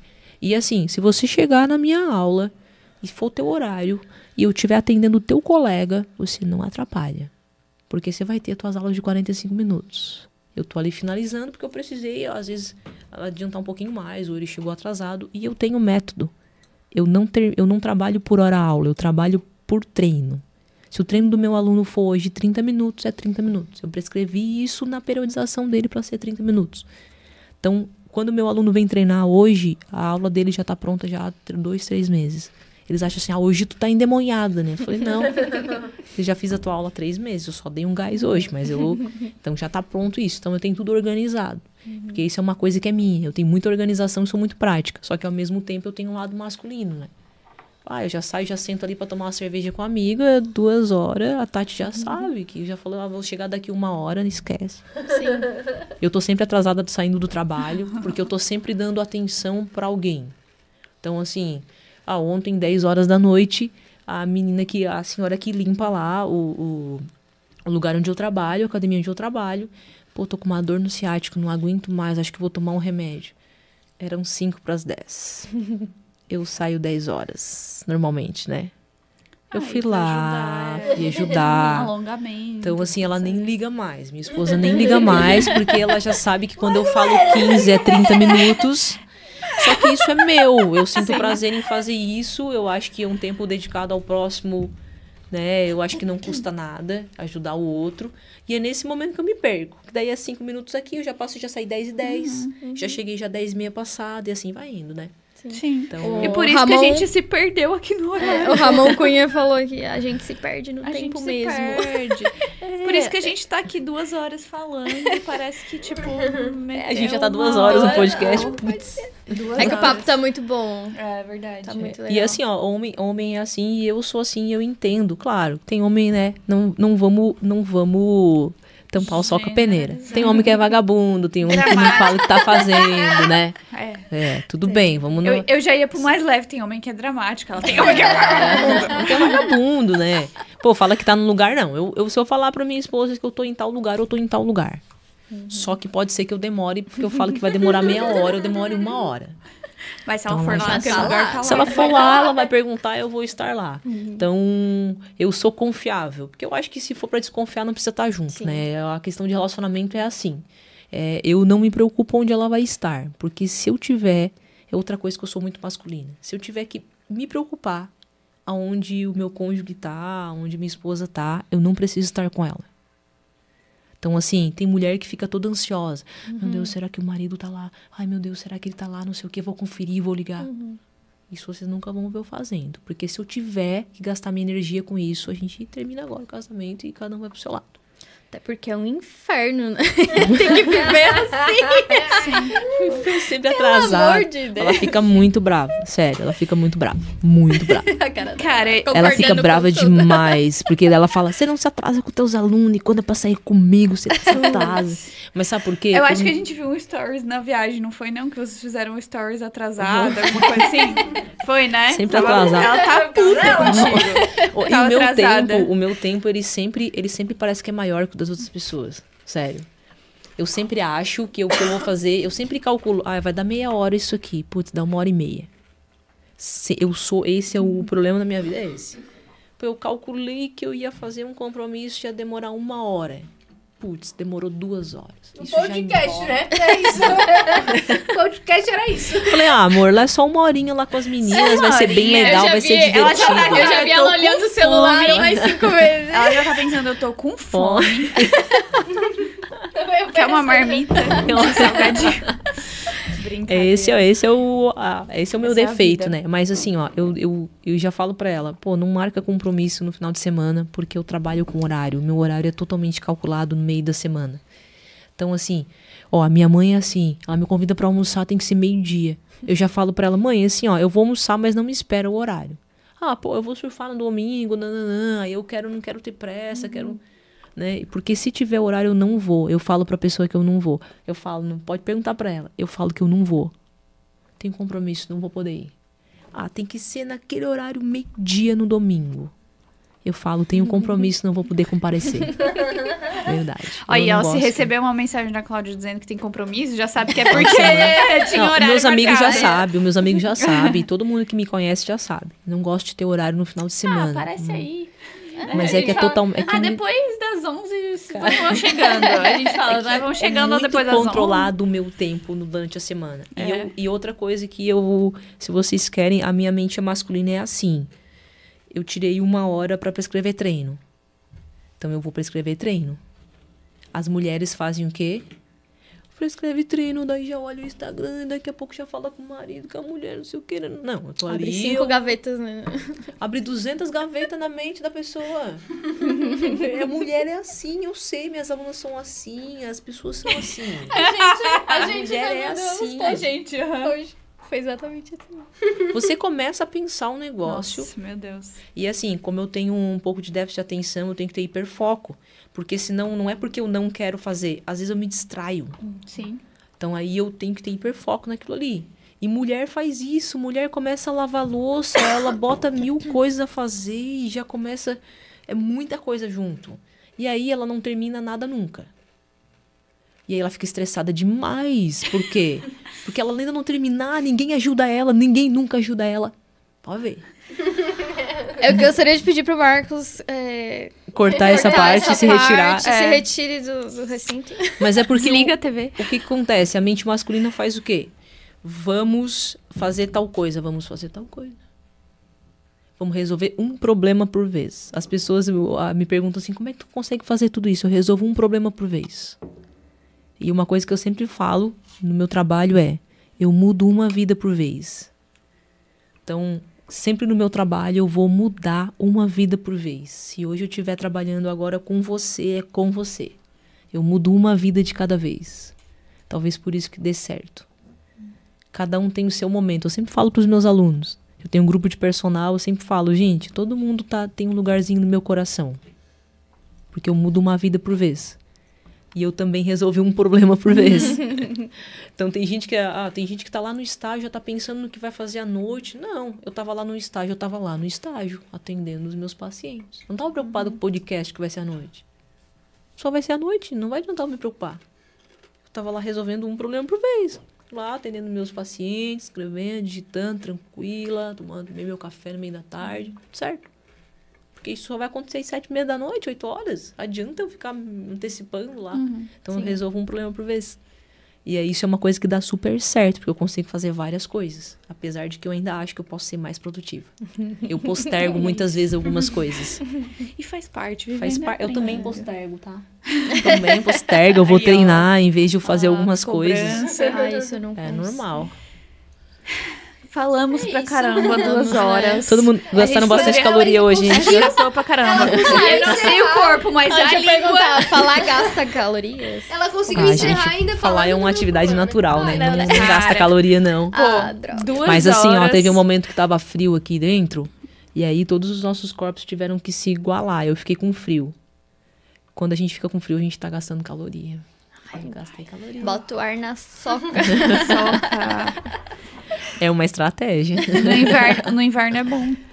Passar frio. Todo Passa mundo frio. vai pra neve e emagrece. Porque aí fica lá com o frio, tentando equilibrar o... temperatura. Mas, Cláudia, a gente poderia ficar, claro, muito Nossa. tempo aqui falando, porque o papo tá muito bom, muito Mano, divertido. Falou, episódio dois, pelo amor de Deus. Episódio dois, tem gente implorando, uhum. tem gente passando mal. A gente, a gente pode fazer um episódio dois e falar de coisas bem estratégicas, Sim, né? Sim, boa. Só polêmica a gente pode falar. Nossa, a gente... É. Aí a gente Não, pega... Hoje, hoje já teve alguns, a gente pega né? e coloca os tópicos, define já, Exato. né? Previamente, é. pra ser bem fazer, sim, hiperfocado. hiper, hiper Foco. Bem, perso Bem personalizado. É. Vamos combinar. O pessoal gosta de uma polêmica. O pessoal Sim, adora uma polêmica. Com certeza. Mas assim, eu não tenho problema nenhum em falar minha opinião. Inclusive, eu falo isso na minha página. Porque tudo, toda a minha opinião ela é pautada pelo menos em dez artigos. Então, quando eu dou minha opinião, eu tô pautando pelo menos em dez artigos. É embasada, eu sou bem né? científica. É bem, bem científica. Mas então, então tá, a gente... trinta pós, né? Pô. Pós, quatro faculdade. Uma faculdade nas costas, né? Você é louco. É, é os trinta artigos que ela escreveu. mas, é, mas eu falei pra vocês que qualquer idiota escreve um livro, né? Cláudia, obrigada, tá? Pela tua participação. Foi um prazer te receber aqui. A gente espera realmente que tenha sido o teu primeiro podcast da vida e que a gente realmente tenha Foi feito mesmo. a diferença aí, né? Nos teus dias. Que a gente não tenha feito tu perder tempo. É, por favor, pelo amor de Deus, foi ganho de tempo. Foi um ganho, um ganho de tempo, né? A gente fala perder tempo, mas é o, é o, é o sentido da palavra, né? Uhum. Mas a gente sempre ganha tempo, né? Então, só que eu sou, eu sou, eu sou brava com meus alunos. Eu falo, você, eu tô aqui prescrevendo tua dieta, teu treino, você vai ter que se puxar. Obrigada, tá, pela tua participação. Se quiser deixar tuas redes sociais, pro pessoal te seguir também. Certo, gente, eu que agradeço primeiramente, né? Realmente eu queria muito fazer um podcast, eu sempre esperei por esse momento, é quase um sonho, é, exatamente. E eu já tive alguns alunos que me, me perguntaram, por que que você não é convidada para fazer um podcast? Eu falei, eu nem sei como é que se faz isso e uhum. tal, né? Não conheço as pessoas e realmente não conheço, sou desligada para isso, eu não conhecia vocês, por exemplo. Uhum. E quero só agradecer, né, pela oportunidade. Espero que tenhamos o episódio dois, porque a gente pode por falar favor, de muita polêmica marcar, né? e coisa bacana. E as minhas redes sociais, ela é arroba personal Cláudia Bonatini. Hoje, no momento, eu tenho dois Instagrams. Eu tenho uma conta nova, que é arroba personal Malévola. Ela é uma conta secundária, porque eu fui hackeada há um tempo atrás. Hum. Mas a gente tá levantando novamente esse Instagram, arroba personal Cláudia Bonatini. Graças a Deus, tá voltando Como a subir. Como é que é? Foi o efeito... O hacker que tu falou. Biohacker. Biohacker? Biohacker. Não, esse Bio aí foi um...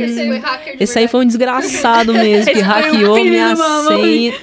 Você não tem, tá? Você não tá entendendo. Eu fui hackeada, eu tive que contratar outro hacker pra recuperar a minha verdade. Aí, ó, o que tu faz com o corpo das pessoas. É, isso aí. Certo, o cara falou assim, ah, tá querendo emagrecer todo mundo, Pô, vou roubar essa... É feito hacker, assim, vou te mostrar que Mas, é gente, hacker. vou falar um negócio pra vocês. É, é muito triste ser hackeada. É. Ah, eu imagina. tinha uma conta que era... Nossa, agora que eu tô voltando a ter um pouco de engajamento nos stories, é muito difícil voltar depois, uhum. porque o que aconteceu? Ele tentou patrocinar várias coisas sem dinheiro Sim. lá dentro, ele destruiu minha Acabou conta, assim. E a conta cai cai totalmente. totalmente. Faz um ano que a gente tá tentando levantar e agora é que a gente conseguiu um engajamento melhor. Uhum. Já deu tá, certo. Então sigam aí, gente, arroba personal Cláudia Bonatini. Lá tem muita polêmica, eu respondo, tem, abro sempre caixinha de pergunta. Eu acho isso muito importante para um profissional. Por quê? Porque nem tudo na vida a gente tem que cobrar. Então tem muitas perguntas nas caixinhas de pergunta que a gente pode responder e vai ajudar muitas pessoas. Eu já ajudei muitas pessoas sem cobrar. Sim. Acho que nem tudo na vida é dinheiro. Então, a gente pode usar as redes sociais para o bem, para ajudar o próximo, para tirar dúvida, para esse próximo ter a consciência do que ele precisa fazer. Uhum. Né? Eu sempre falo assim, ó, é, você tem que entender uma diferença entre gastar e investir. Quando você investe em saúde, investe no personal trainer, num trabalho mentoriado, ou vai lá na própria página, totalmente gratuito, você está investindo em saúde e não custa nada. Então, às vezes, fazer uma pergunta, a tua pergunta pode ser a dúvida uhum, dela. Sim. E as pessoas têm vergonha de perguntar. Sim. Muitas. Eu, eu fiquei, sério, conversei de mais de dez pessoas, as pessoas têm vergonha de perguntar nas caixinhas porque acham que vai aparecer. Não, gente, pergunta, tira dúvida. É gratuito e eu posso te ajudar. Então, nem tudo nessa vida é dinheiro, né? A gente tem que ter esse limiar e ajudar o próximo também, que é uma coisa que eu gosto muito de fazer. Certo, sim, gente? Muito Nossa, grata por esse momento. Muito obrigada. Uhum. Inclusive, eu te sigo há bastante tempo. Eu já peguei sim, várias dicas. Várias. Foi Carolzita que, que, que trouxe. Gosto bastante do teu conteúdo. Foi muito legal o papo hoje. E é isso, né, garotas? Sim, é isso. Acabamos, encerramos mais um episódio. Mais um Daqui episódio. Vamos pra academia. Agora a gente vai Deu pagar burpee. Tenho que lembrar que dos nossos recados paroquiais, né? Siga lá no Instagram, loja Billy Willy, que, né? Camisetas tops e styles é. de alta qualidade e com valor bem barateza, né? Lá no nosso Instagram, no Instagram também tem o post sobre as camisetas e tal. Sim, siga lá. O PostCast e a Post T V também. E a Danielle Silveira no Instagram. Nath Silveira R. Carol Stephanie. Stephanie. Só isso. Stephanie. Bonatini. É, não, é Ste Stephanie. Não é Stephanie. Não é Stephanie. Nem Ste Stephanie. Nem é Stephanie.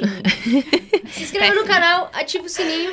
E até semana que vem. Amanhã segue a gente no Spotify também. Disponível no Spotify. Isso pra você aí. Ouvir indo pro trabalho. E é oh, duas horas de papo. Bastante coisa, hein? Bastante Sim. coisa. Bora. Vai ter bastante edição, vai, hein? Eu ia falar, vai dar trabalho pra Se quem você... vai fazer o corte. Se tiver uns pi no meio, foi eu que falei besteira. Gente, falou. Até Beijo. O próximo episódio. Até mais, gente. Tchau. Tchau.